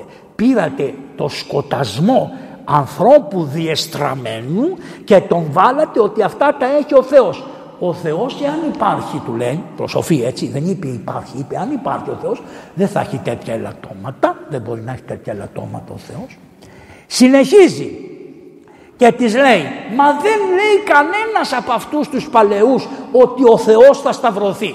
Εσύ λες και αυτή τη βλακεία. Αφού είδανε και αποείδαν από αυτό, της λένε. Μα δεν λέει πουθενά ότι ο Θεός θα σταυρωθεί. Γι' αυτό στις εικόνες της Άμα δείτε όπως είναι ο τροχός κρατάει ένα σταυρό και πάνω είναι ο Χριστός σταυρωμένος γιατί υπερασπίστηκε τη σταύρωση του Χριστού η Αγία Εκατερίνα. Άμα δείτε τις παλιές εικόνες τις παλιές είναι ο τροχός που τη βάλανε και κρατάει ένα σταυρό και πάνω είναι ο Χριστός σταυρωμένος. Αυτός ήταν ο γαμπρός της, ο σταυρωμένος Κύριος ημών Ιησούς Χριστός. Και του λέει, τι λες του λέει, υπάρχει λέει μία σύβυλα σοφή η Σίβηλα ήταν πώς έχουμε εμείς την Πυθία εδώ είχαν τη Σίβηλα στη Μικρά Ασία. Ο Ελληνισμός είχε δύο πόδια. Το ένα πόδι ήταν στη Μικρά Ασία και το άλλο ήταν στην Ελλάδα και είχε και μια ουρά που έφτανε μέχρι τη Σικελία. Όλα αυτά ήταν ελληνικά ελληνική φιλοσοφία, ελληνική γλώσσα και μετά ο Μέγας Αλέξανδρος τα πήγε παντού. Αλλά εγώ λέω κατά γένος πως ήσαν οι Έλληνες, ήταν απλωμένοι παντού. Και λέει λοιπόν η Σίβηλα είναι η πυθία των Εφεσίων. Αυτόν, κίνηση της και τι λέει. Δεν λέει δεν ξέρεις που λέει ο ψέποτε της επί την πολυσχηδή ταύτην ελάσσια γη δηλαδή θα έρθει μια στιγμή μετά από χρόνια ο ψέποτε που σε αυτή την, την βασανισμένη γη, πολυσχηδή, την έχουμε κόψει σε κομμάτια. Γιατί την έκοψε στη γη σε κομμάτια, όταν την πρωτοέδωσε ο Θεός στους ανθρώπους, σας έδωσε κομμάτια. Εσείς την πήρατε και τη χωρίσατε σε κομμάτια. Αναρχικά, αναρχικά. Γι' αυτό στην Αλεξάνδρεια το έχω το βιβλίο έτσι για να συγχύζονται μερικοί που με βρίζουν γιατί διαβάζω τον Μπακούλιν. Λοιπόν, να, εδώ με είπανε και αναρχικό. Εμένα, τέλος. Αυτό. Αυτό λέγεται πεζοδρόμιο. Είναι, το αφιερώνω στους αναρχικούς. Αυτό το βιβλίο εκδόθηκε στην Αλεξάνδρεια το 1913. Είναι το πρώτο αναρχικό βιβλίο βγήκε στην Αλεξάνδρεια, εκεί που ήταν και η Αγία. Δηλαδή τι σημαίνει η Αλεξάνδρεια; Ήταν μια μεγάλη μήτρα του ελληνισμού η οποία δούλευε ιδεολογίες, πίστης, θρησκείες, τα πάντα δουλεύανε εκεί μέσα. Είναι αρχαίο πράγμα. Και λέει αυτό άλλη μέρα δεν είναι για σας. Είναι, πρέπει να καλέσουμε τους επιστήμονες της μάντρας να το διαβάσουμε αυτό το βιβλίο. Τι ωραία τα λέει. Βασικά λέει κάτι πολύ σημαντικό. Μην περιμένετε ελευθεριά εφόσον σας πληρώνουν άλλοι. Αυτό είναι το βασικό του βιβλίου. Όπως το λέγε και μην περιμένεις ελευθεριά αφού πας και λες δώσ' μου το μισθό αφού σε πληρώνουν άλλοι. Και αν δείτε τι θέλουνε, θέλουνε να μην έχετε γη, να μην έχετε νερό. Όλα να εξαρτώνται από κάρτες και σύστημα ώστε να μην μπο... ενώ η μάντρα θα μπορούσε με ένα κυπά... εμείς ένα κυπάκο είχαμε και βάζαμε κρενίδια, σκόρδα, είχαμε τα μήλα, είχαμε τα μήλα, είχαμε κάτι βερικοκές. Τι ήταν αυτές οι βερικοκές που τρώγαμε, μας κλέβανε τα βερίκοκα, ερχόντουσαν και τα κλέβανε και έλεγε ο μου δεν πειράζει μωρέ, αφού η, έλεγε η μάνα μου μας κλέβουν η μελέτη τα βερίκοκα. Δεν πειράζει Μαρίτσα, αφού είναι απ' έξω από τη μάντρα γέρνει η βερικοκιά. Άρα είναι του χριστιανού που θα περάσει. Δεν είναι δικό σου. Αν μπουν μέσα και φοβηθείς ναι, αλλά αφού σου τα κλέβουνε απ' έξω. Δεν. Βλέπετε ήθος, ήθος, ήθος. Είναι του φτωχού, είναι αυτού που του λυμπίστηκε, άστο να το φάρει, πάρτο να το φάει. Προχωράμε. Λέει λοιπόν, η Αγία λέει, λέει αυτή εδώ πέρα, θα έρθει λέει ένας ο οποίος θα γεννηθεί από μία γυναίκα χωρίς να κοπιάσει. Ποια είναι αυτή; Η Παναγία. Η Παναγία γεννήθηκε, γέννησε το Χριστό χωρίς να πονέσει και το συνέλαβε χωρίς να πονέσει. Και μεγάλωσε η Παναγία, ο Χριστός μες στην κοιλιά της χωρίς να την ταλαιπωρήσει. Δεν πέρασε τον πόνο. Αλλά τι πέρασε, τον πόνο του σταυρού, διπλό. Διπλό, διότι διέδρα τα των γυναικών ξέφυγε από τον πόνο, την κατάρα που είχαν οι γυναίκες με τον, με τον πόνο να γεννήσεις τα παιδιά σου. Αλλά αυτό λέει το Θεό φόνος απίστου λαού, ο φόνος Γι' αυτό τι λέμε, φθόνος γάρ ουκίδε προτιμά το συμφέρον. Θα το ψάρετε τη Μεγάλη Πέμπτη, τη Μεγάλη Παρασκευή, τη Μεγάλη Τετάρτη. Ο φόνος από φόνο του λαού λέει, εις ύψος κρεμαστήσετε.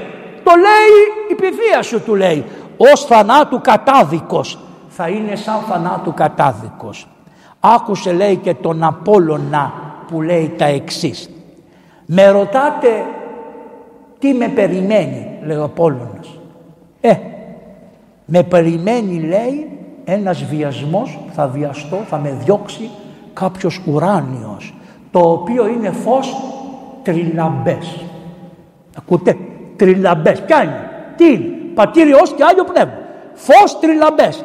Αρχαίες προφητείες των Ελλήνων που τις ξέρανε και τους τις λέει η Αγία. Ο δε παθών Θεός εστί. Αυτός που θα πάθει θα είναι Θεός. Και, και ου Θεότης πάθεν αυτή. Η θεότητα δεν θα πάθει τίποτα. Στο σταυρό που βλέπετε το Χριστό που έχει ένα ωραίο σταυρό εδώ αλλά είχε ένα πολύ βαρύ ξύλο. Και ο παπάς εδώ το έβγαλε από το βαρύ το ξύλο για να μπορεί να το κουβαλήσουν. Ήταν το θυμάστε πολύ τα πάτε. Λοιπόν, και απάνω αυτός ο σταυρός είναι πολύ ο χριστιανός. Ο σταυρός που έχετε μέσα είναι πολύ ωραίος. Δεν είναι απολύτως ορθόδοξος, αλλά είναι πολύ ωραίος σταυρός. Γεμίζει την εκκλησία όταν τον έχετε εδώ σταυρωμένο. Λοιπόν, τη Μεγάλη Πέμπτη που θα τον εσύρετε από εκεί και θα τον εβάλετε στο μέσο. Έτσι λοιπόν τι λέει.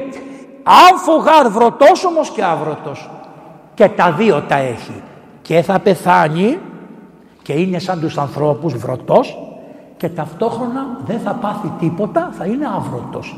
Γιατί, γιατί αυτός είναι η μόνη αμβροσία. Τι σημαίνει αμβροσία. Το τρως και δεν πεθαίνεις. Ποια είναι η αμβροσία της Εκκλησίας; Η Θεία Κοινωνία. Τους τα αναλύει των σοφών. Αυτοί αρχίζουν τώρα και παθαίνουν. Σου λέει εδώ μας φέρνει από τον Απόλλωνα, τα ξέρουμε, αλλά τα καταπίνανε αμάση, τα κάμανε, τι κάμανε. Αυτά που κάνουν δημοσιογράφοι, σου λέει. Ορίστε, ο άνθρωπος είναι πεσμένος κάτω και ο άνθρωπος είναι όρθιος. Και σε πείθει ότι είναι κάτω, ενώ είναι όρθιος. Το ψέμα είναι και πάει και έρχεται. Συνάναρχος και συναίδιος θα είναι αυτός με αυτόν που το γέννησε. Αρχή και ρίζα και πηγή των αγαθών απάντων θα είναι. Αφού έγιναν αυτά, λέει ο φιλόσοφος, Κατερίνα με έπεισες, γίνομαι χριστιανός. Ο φιλόσοφος, ο πρώτος των φιλοσόφων. Κατερίνα είπε κι άλλα. Είναι γραμμένα. Ποιος τα έγραψε, ξέρετε; Ο Μέγας Αθανάσιος. Ο Μέγας Αθανάσιος ήρθε μετά από λίγο από την Αγία Κατερίνα και τα έγραψε και τα έχουμε Αθανασίου του Μεγάλου αποκρίσεις Εκατερίνας. Πολλά, έχει πολλά. Εγώ σας πήρα τώρα δύο-τρία κομματάκια και που έχουν να κάνουν και με τη Σταύρωση του Χριστού. Αυτή η φιλο... Λέει τώρα ο άρχοντας, τι έκανες, θα σε κάψω ζωντανό. Του λέει, α, τι μου έκανες, εγώ σε έφερα εδώ πέρα να μου την πείσεις και μια κοπελίτσα 18 χρονών σας τούμπαρε, σας γύρισε, βρωμόγιαρη θα δείτε. Και λέει τουλάχιστον, τουλάχιστον λέει, ας μιλήσετε οι υπόλοιποι. Και τι λένε αυτοί, αφού νικήθηκε ο πρώτος, τι να πούμε οι υπόλοιποι; Αφού νικήθηκε ο καθηγητής μας, και τους έκαψε. Έδωσε διαταγή να τους κάψουν. Και κυκλώνουν την Αγία μέσα στο θέατρο και τις λένε εμείς είμαστε αβάπτιστοι. Πώς θα πεθάνουμε αφού λείπες για το βάπτισμα; Ξέρουμε ότι οι χριστιανοί πρέπει να βαπτιστούν. Πώς θα γίνει αυτό το πράγμα να πάμε; Και λέει Αγία ελάτε εδώ. Ελάτε εδώ. Και τους σταύρωσε έναν έναν το κεφάλι. Τους έκαμε αυτό. Τι σημαίνει; Σημαίνει και ρωτάγανε μα πώς θα βαπτιστούμε. Στο αίμα σας θα κάνετε το βάπτισμα. Εγώ σας χρήω, σας δίνω το Άγιο Πνεύμα που πήρα εγώ διότι μπορεί να πάρεις πρώτα το Άγιο Πνεύμα και μετά να γίνει βάπτιση. Στο Θεό δεν είναι όλα κουτάκια, είναι όλα μεγάλα και πολλά. Έτσι λοιπόν πραγματικά τους κάψανε τους ανθρώπους και τα σώματά τους αφού τους λογίσανε κιόλας και τα σώματά τους μείνανε άκαυτα, πεθάνανε και πήγανε κάποιοι φίλοι της Αγίας και, την, και τον, ε, πώς το τους μαζέψανε και τα θάψανε. Και τώρα αρχίζουν τα μαρτύρια της Αγίας. Μαρτύρια να δείτε. Τη γδίσανε, είναι πολύ μεγάλο μαρτύριο μια παρθένα να τη γδίνεις και να τη βλέπουν τα μάτια τόσων χιλιάδων ανθρώπων να χαίρονται αυτό που δεν το έχει δει ούτε η μάνα της. Μεγάλο ξεφτύλισμα της κάνουν. Αλλά αυτή είπε για τον Χριστό, εγώ είμαι νύφη του Χριστού. Ο Χριστός σας κάνει όπως θέλει. Τη δίρανε με βούνευρα. Αυτή ήταν η βίτσα εμείς με τέτοιο τρώγαμε ξύλο. Ήταν πιο μικρά λίγο, αλλά όταν έκανε, έκανε αυτό το ακούσατε πως κάνει, ε; Το αυτό το φσου, όταν τα ακούγαμε αυτό το φσου.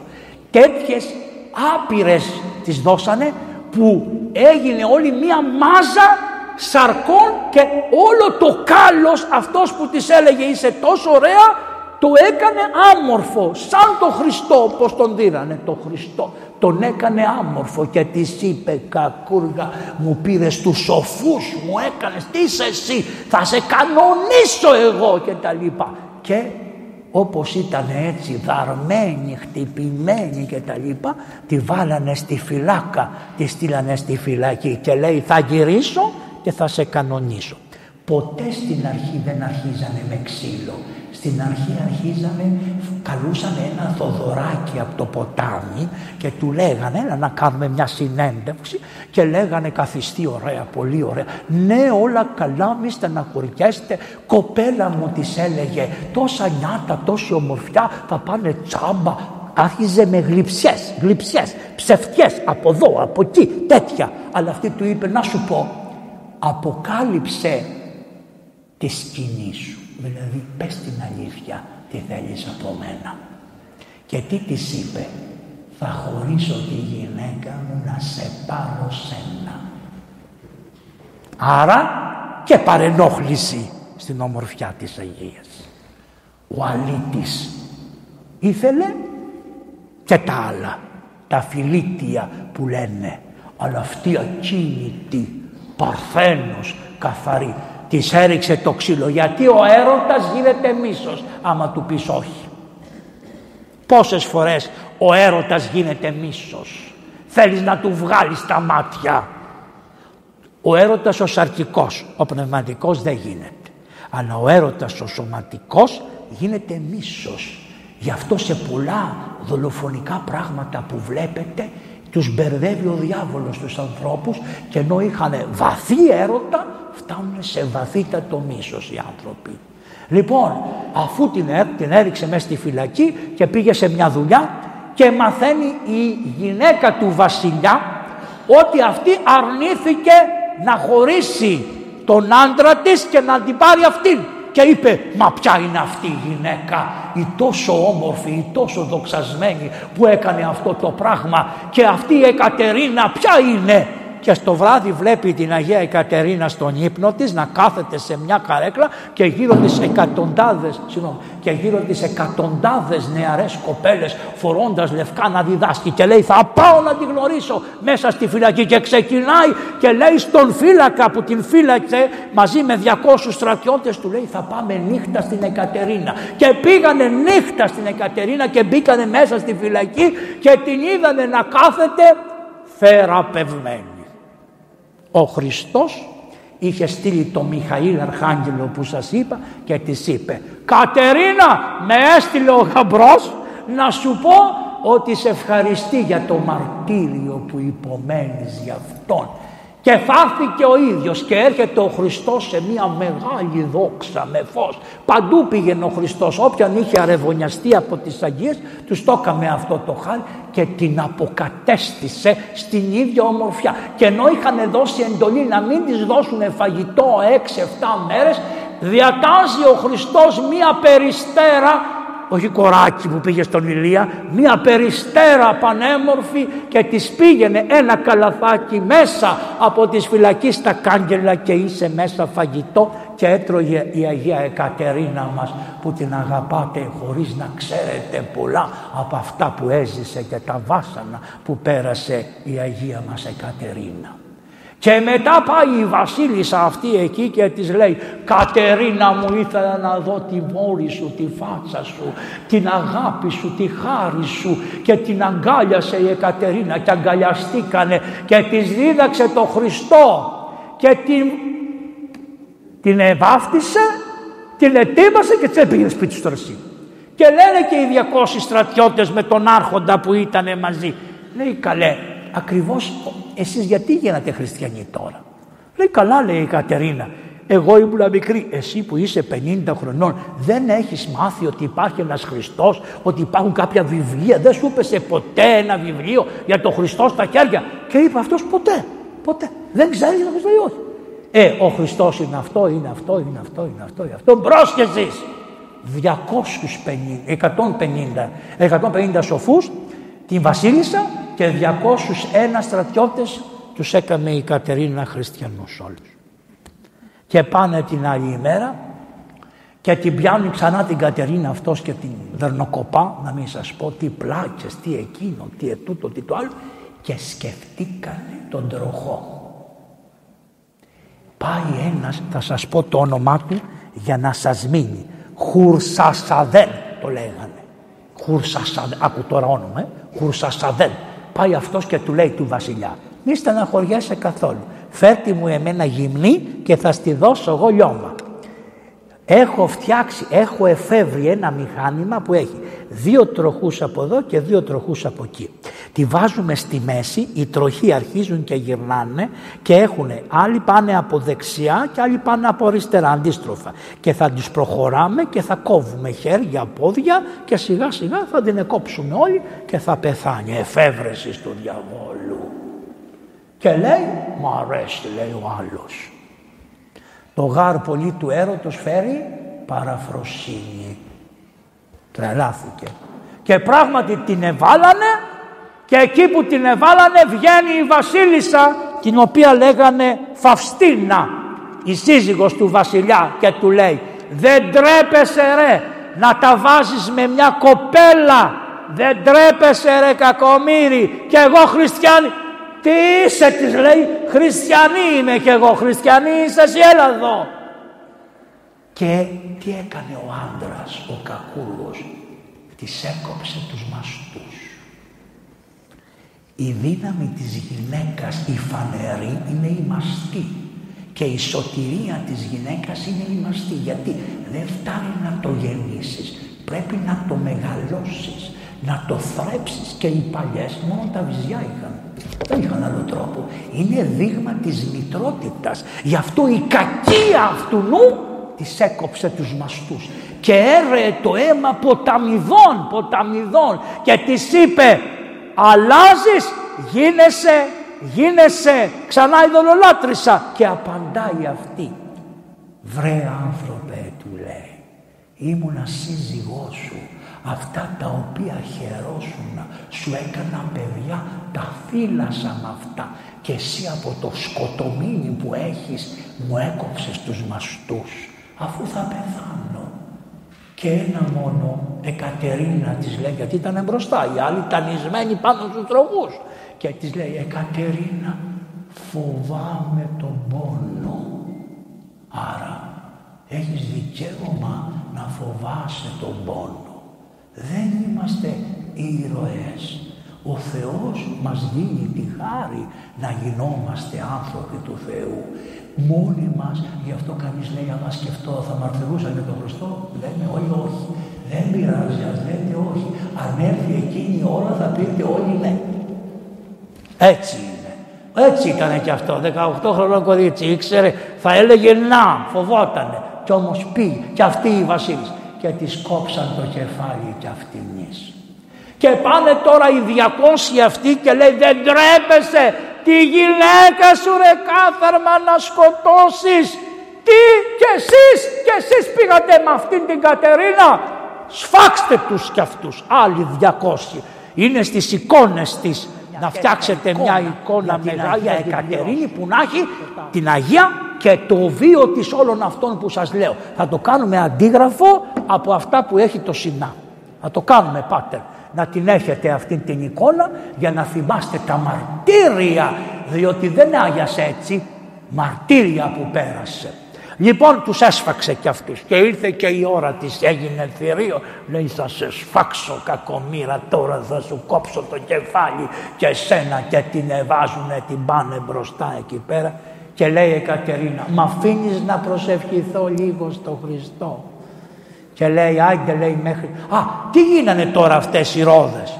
Οι ρόδες ξελύνονται και αρχίζουν και κατρακυλάνε και σκοτώσανε αυτόν που τα είχε φτιάξει. Άρα μη σκάβεις το λάκκο του αλουνού θα πέσεις μέσα. Όταν το είδε και αυτό λέει μάγισσα είναι. Το έχουν εύκολο. Μάγισσα είναι. Και λέει υπάρχει ένας τρόπος θα σου κόψω το κεφάλι και σένα. Πάγκαλη, πανέμορφη, πανεπιστήμονα θα σου κόψω το κεφάλι. Και την βάζει κάτω να της κόψει το κεφάλι. Και λέει Κύριε Ιησού Χριστέ ο Θεός μου, σε ευχαριστώ που με έβαλες στην πέτρα της υπομονής στα πόδια μου. Σε παρακαλώ, άπλωσε τα αχραντά σου χέρια όπως τα είχες πάνω στο σταυρό και πάρε την ψυχή μου που χωρίζεται σήμερα από το σώμα μου. Θυμήσου Κύριε ότι κι εγώ σάρκα και αίμα είμαι και μη αφήσεις να φανερωθούν από τους δεινές εξεταστές στο φοβερό σου κριτήριο τα εναγνία μου πτέσματα. Δεν ξέρω αν καταλαβαίνετε. Είναι Αγία, είναι αμομή, είναι παρθένος και του λέει του Θεού στα τελώνια και όταν φτάσω μπροστά στο θρόνο σου σκέπασέ μου γιατί κι εγώ είμαι άνθρωπος σκέπασέ μου τα πτέσματά μου τα εναγνία. Γι' αυτό λέμε τα εναγνία και γνώση φιλάνθρωπε. Έχω αμαρτίες είμαι άνθρωπος δεν είμαι Θεός Μοιάζω, με έκανες Θεό, αλλά εγώ έχω αμαρτίες, γι' αυτό σκέπασε. Αλλά απόπλυνον αυτά με τα αίματα που έχεις αδειασέ και οικονόμησε το σώμα μου να γίνει αθέατος εκείνους που θα το θελήσουν και να το φυλάξεις σώ όπου ορίζει η βασιλεία σου. Γι' αυτό το πήρανε οι άγγελοι και το πήγανε στην κορυφή του Σινά. Το παρακάλεσε η Αγία να μην δούνε το σώμα της κανένας από αυτούς. Να, γιατί κάνανε και κακά πάνω στα σώματα των Παρθένων. Για να μην το υποστεί αυτό παρακάλεσε το Θεό να της πάρει το σώμα να το κρύψει. Με τι τρόπο δεν ήξερε αυτή αλλά είπε αυτό και επίβλεψον εξύψους Αγίου σου. Και αυτόν τον λαό Κύριε που ζητάει να με σκοτώσουν εμένα συγχώρεσέ τον Κύριε και δώσε εσύ Κύριε το φως της εις επιγνώσεως. Δεν καταργέται. Δεν φωνάζει. Δεν λέει βλακίες, δεν λέει ότι σκοτωθήκανε γιατί πήγανε στο καρναβάλι, δεν λέει τέτοιες κοτσάνες, ανοησίες, χαζομάρες, τι λέει Κύριε δώσε το φως της εις επιγνώσεως. Ξέρετε μόλις πεθάναν αυτοί ήτανε μπροστά για να πάνε στη βασιλεία μπροστά έτρεχε αυτός που το λένε Κυπριανό. Ο Κυπριανός επειδή έκανε και το τριήμερο τους λέει σε όλους που ελάτε εγώ ξέρω τα κατατόπια να πάμε στον παράδεισο.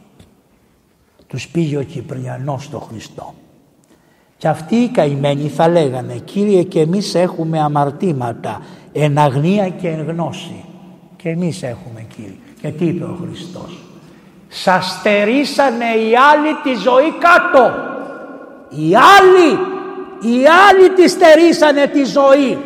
Δεν μπορεί ένα τρένο να πηγαίνει ανάποδα επί τόσα λεφτά και την ίδια ώρα να παρακολουθεί το σύστημα την αδελφή, τον βουλευτή, τον έναν τον άλλον και δεν έβαζες δυο δραχμές να παρακολουθεί και ένα τρένο. Εγώ είμαι γκαμάντρα. Είμαι μαντρανέος πραγματικός. Και την αλήθεια οι Αρβανίτες μπορεί να είναι παλιάνθρωποι αλλά είναι στο καλό τόσο σταθεροί καμιά φορά και στο κακό είναι σταθερή. Αλλά άμα τα στυλώσουν στο καλό δεν τους κοινάς από τη θέση. Τέρμα. Γι' αυτό είναι ξερά κεφάλια. Έχω άδικο; Σκεφτείτε το. Δεν έχω άδικο. Πώς παρακολουθούσες τους άλλους και δεν μπορούσες στο τρένο να, με αυτούς τους, πώς του λένε, τους δορυφόρους θα το βλέπατε. Θα το βλέπατε. Αλλά ο Θεός να τα αναπαύσει τα παιδιά να κάνετε Πάσχα μετρημένο, ούτε χορούς, ούτε πανηγύρια, ούτε υπερβολές. Τα κρεατάκια σας λίγα, σεμνά, να λέτε λείπουνε 57 ανθρώποι Φέτος μέσα στην αρχή της Σαρακοστής φύγανε αυτοί οι άνθρωποι. Εμείς, εμείς οι χριστιανοί ας τους άλλους, οι άλλοι ουχου, και θα βάλετε και ένα πιάτο στο τραπέζι άδειο όπως κάνανε οι παλαιοί. Και όταν παίρναν το κρασί θυμάστε παίρναν το κρασί και ρίχνανε λίγο κρασί στο χώμα όπως κάνανε οι αρχαίοι Έλληνες στέλνανε χαιρετίσματα στους πεθαμένους. Θα στέλνετε κι εσείς χαιρετίσματα και θα βάζετε στα ονόματα που μνημονεύετε θα λέτε τους 57 ναι δεν τα ξέρουμε τα, ούτε τα ονόματα δεν μας έχουν πει έναν έναν τα μικρά τους πώς τους λέγανε για να τους μνημονεύσουμε. Δεν ξέρουμε από ό,τι ακούμε από την τηλεόραση από εδώ και από εκεί. Δεν ξέρουμε τα παιδάκια μας πώς τα λένε. Και δεν υπάρχει, δεν θα μιλάτε σε κανένα. Θα σας λένε πού ήταν ο Θεός σας, τι έκανε ο Θεός σας, τίποτα. Δεν θα μιλάτε καθόλου. Δεν θα υπερασπίζεστε το Χριστό σε αυτές τις υποθέσεις. Σιωπούμε. Εδώ ολόκληρη η Αγία Κατερίνα πήγε στο μαρτύριο και δεν είπε στον Χριστό γιατί δεν τους καταστρέφεις. Αλλά τι είπε, συγχώρεσέ τους και φέρ τους να τους φέρεις εις την βασιλεία σου. Δίδου και όσους με επικαλεστούν, όσους μαντρανέους πάνε στην Αγία Κατερίνα, και προσεύχονται, αυτό λέει εδώ η Αγία, δώσ' τους διεμούν το Πανάγιον όνομά σου ό,τι ζητάνε προς συμφέρον της ψυχής τους να τους το κάνεις για μένα. Γι' αυτό την αγαπάει ο λαός.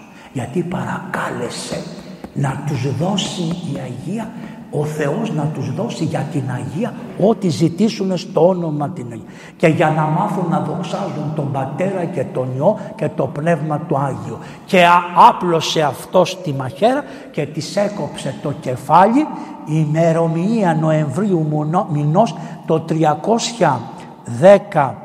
έτος ε, η ημερομηνία μηνός τελειώσαμε. Η ημερομηνία μηνός 25 και μόλις της έκοψαν το κεφάλι να οι άγγελοι με μια ωραία συνδόνα την τυλίξανε και την πήρανε μπροστά από τα μάτια τους και την πήγανε στο Σινά το βουνό και την κρύψανε εκεί πέρα. Σας είπα με λίγα λόγια το βίο της Αγίας. Θα σας πω δύο θαύματα της Αγίας Εκατερίνας της Μάνδρας. Θυμάστε ένα καράβι που πνίγηκε στη Φαλκονέρα. Το θυμάστε αυτό; Θυμάστε που μπήκαν τα νερά μέσα και πνιγήκαν οι ανθρώποι; Λοιπόν, ένας από αυτούς ήταν ένας κύριος που βρέθηκε στη θάλασσα να πνίγεται. Και άρχισε να λέει «Κάνας Άγιος να με βοηθήσει» μέσα στα σκοτάδια. Όλα είναι δεν φταίει το κράτος. Καθόλου, καθόλου. Μάτι, όχι, το άλλο, όχι, το άλλο, όχι, όχι, κανένα. Δεν βρέθηκε ποτέ κανείς από τους κρατικούς να φταίει. Ακόμα και τώρα δεν φταίει κανένα. Όλοι μαζί και χώροι. Λοιπόν, προχωράμε. Εγώ είμαι μικρό παιδί και είμαστε στην Αγία Εκατερίνη γιατί πηγαίναμε από τις παραμονές με τα χρυσάνθεμα να αντιστολίσουμε. Να χρυσάνθεμα, να χαμός, κουτσομπολιό, καφέδες, χαμός, τα λουλούδια, τις μυρτιές. Έτσι δεν κάναμε. Και χρυσάνθεμα κάτι τέτοια μεγάλα φέρανε όλες οι μαντρανές. Στολίζαμε το τέμπλο, στολίζαμε την εικόνα και τα λοιπά. Και έρχεται αυτός ο άνθρωπος που ήταν οπλιγμένος. Τι είχε πάθει αυτός; Άκουσε αυτός είδε την ώρα που παρακαλούσε μία πανέμορφη κοπέλα και τον έσωσε αυτή.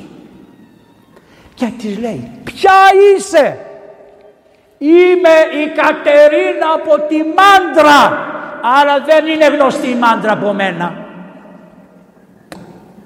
Είμαι, το ξέρετε οι παλιοί, το, δηλαδή θα σας πω τι έκανε αυτή η οικογένεια. Είμαι η Κατερίνα από τη Μάντρα ο άνθρωπος αφού σώθηκε, δεν πήγε στο νοσοκομείο, ήρθε στη μάντρα και έλεγε ποια Κατερίνα έχετε στη μάντρα. Και έλεγε ο κόσμος Κατίνες, να έχουμε Κατίνες. Διότι αφού έχουμε το όνομα, μελέτιδες, Κατίνες, Πανούσιδες, ε, αυτά τα ονόματα έχουμε εμείς εδώ. Κατίνες λέει έχουμε. Μα ποια είναι αυτή η Κατερίνα από τη Μάντρα. Και του λένε, μωρέ δεν έρχεσαι, έχουμε μια εκκλησία της Αγίας Εκατερίνας. Και είχε ένα κλειδί τόσο.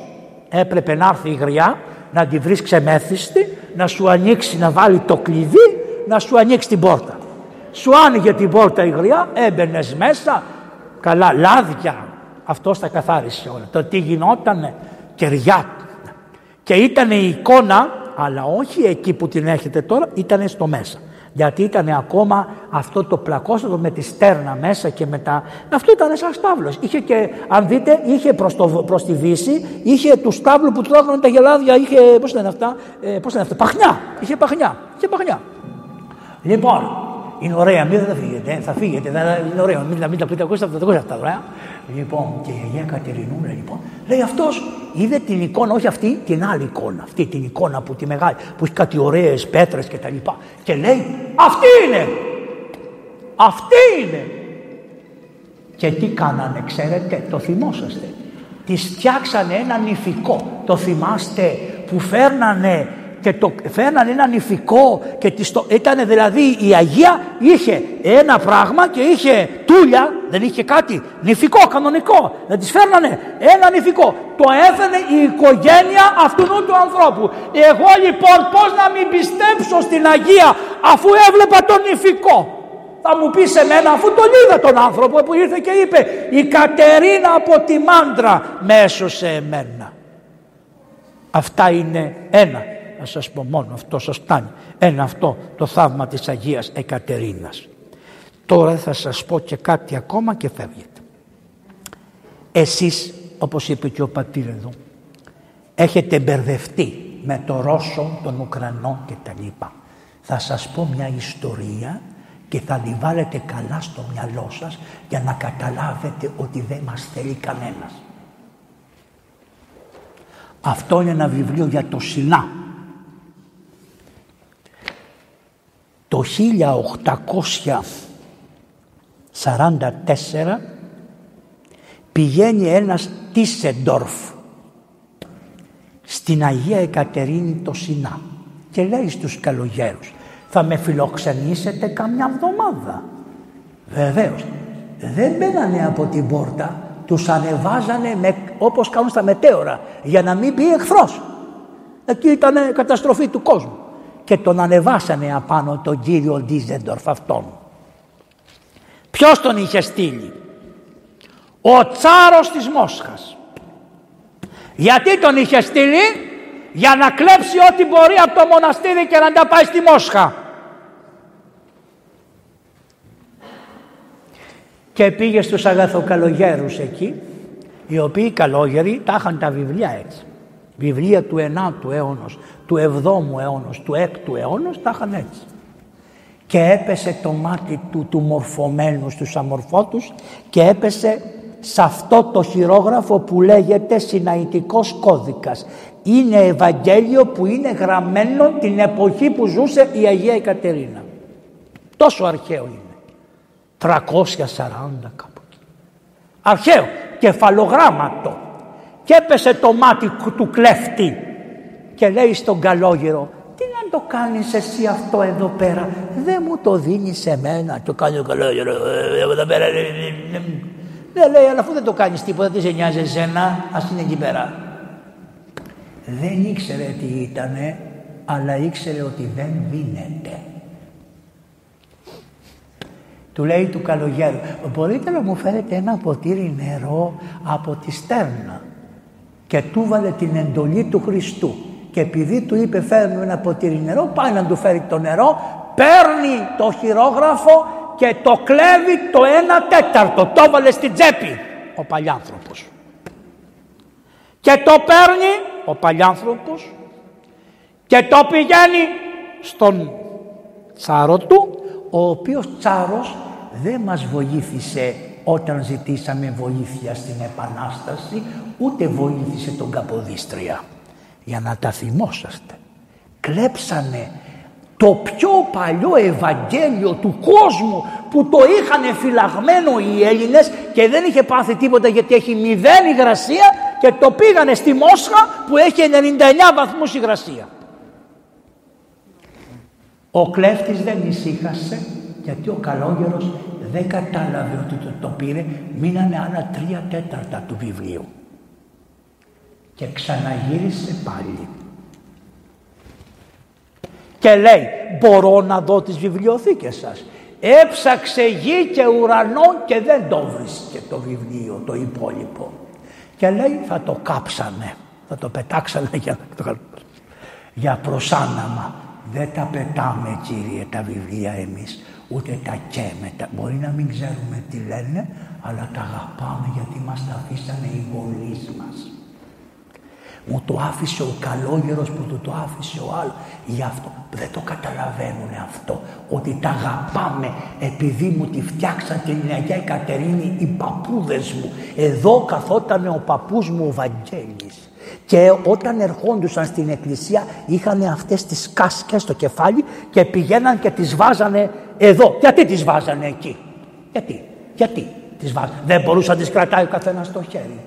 Γιατί μετά θα παίρνανε ευλογία οι κάσκες και θα τις βάζανε στο κεφάλι να πάνε σπίτια τους. Και τις κάσκες αυτά, τα, πώς τα λένε αυτά, μωρέ, αυτές τις τραγιάσκες τις ευλογούσανε με αυτό, τις βάζανε εδώ από κάτω. Εδώ ήταν γεμάτο από τέτοια. Δεν ήτανε. Τα πρόλαβα και τα καπέλα του και όλα. Εκεί και τα βάζανε από κάτω. Γιατί δεν θα μπορούσαν να τα είχαν εκεί πέρα.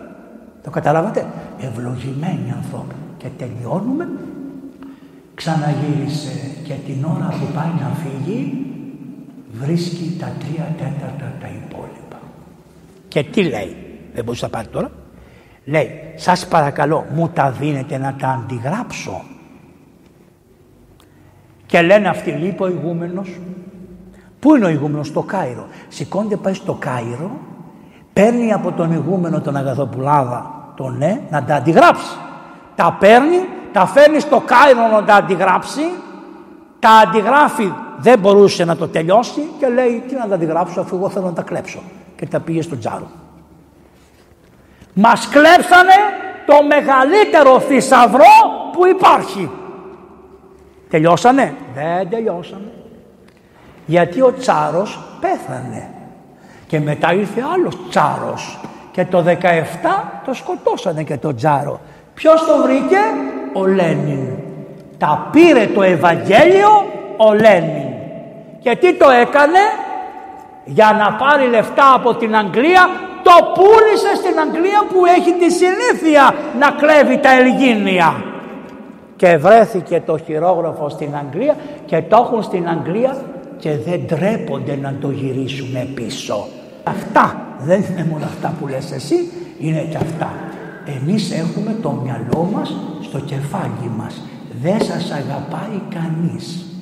Ήρθαν οι Γερμανοί, περάσανε και από εδώ, σκοτώσανε αυτούς τους πατριώτες εκεί απάνω στην Αγία Σωτήρα και οι κομμουνιστές κάνανε πολλά και οι χίτες κάνανε πολλά. Ο λαός βρέθηκε να συνθλίβεται και η μόνη παρηγοριά του λαού είναι η Εκκλησία. Σας ευχαριστώ. Έχω άλλα τόσα, αλλά δεν πρόκειται. Ησυχάστε.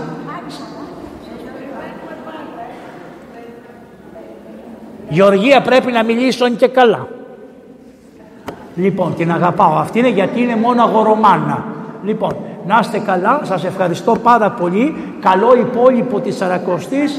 Εμείς ευχαριστώ πάρα πολύ τον πατέρα Μακάριο, το δεσπότη και τον πρωτοσύγγελο που μου δώσανε την άδεια. Σας ευχαριστώ πάρα πολύ.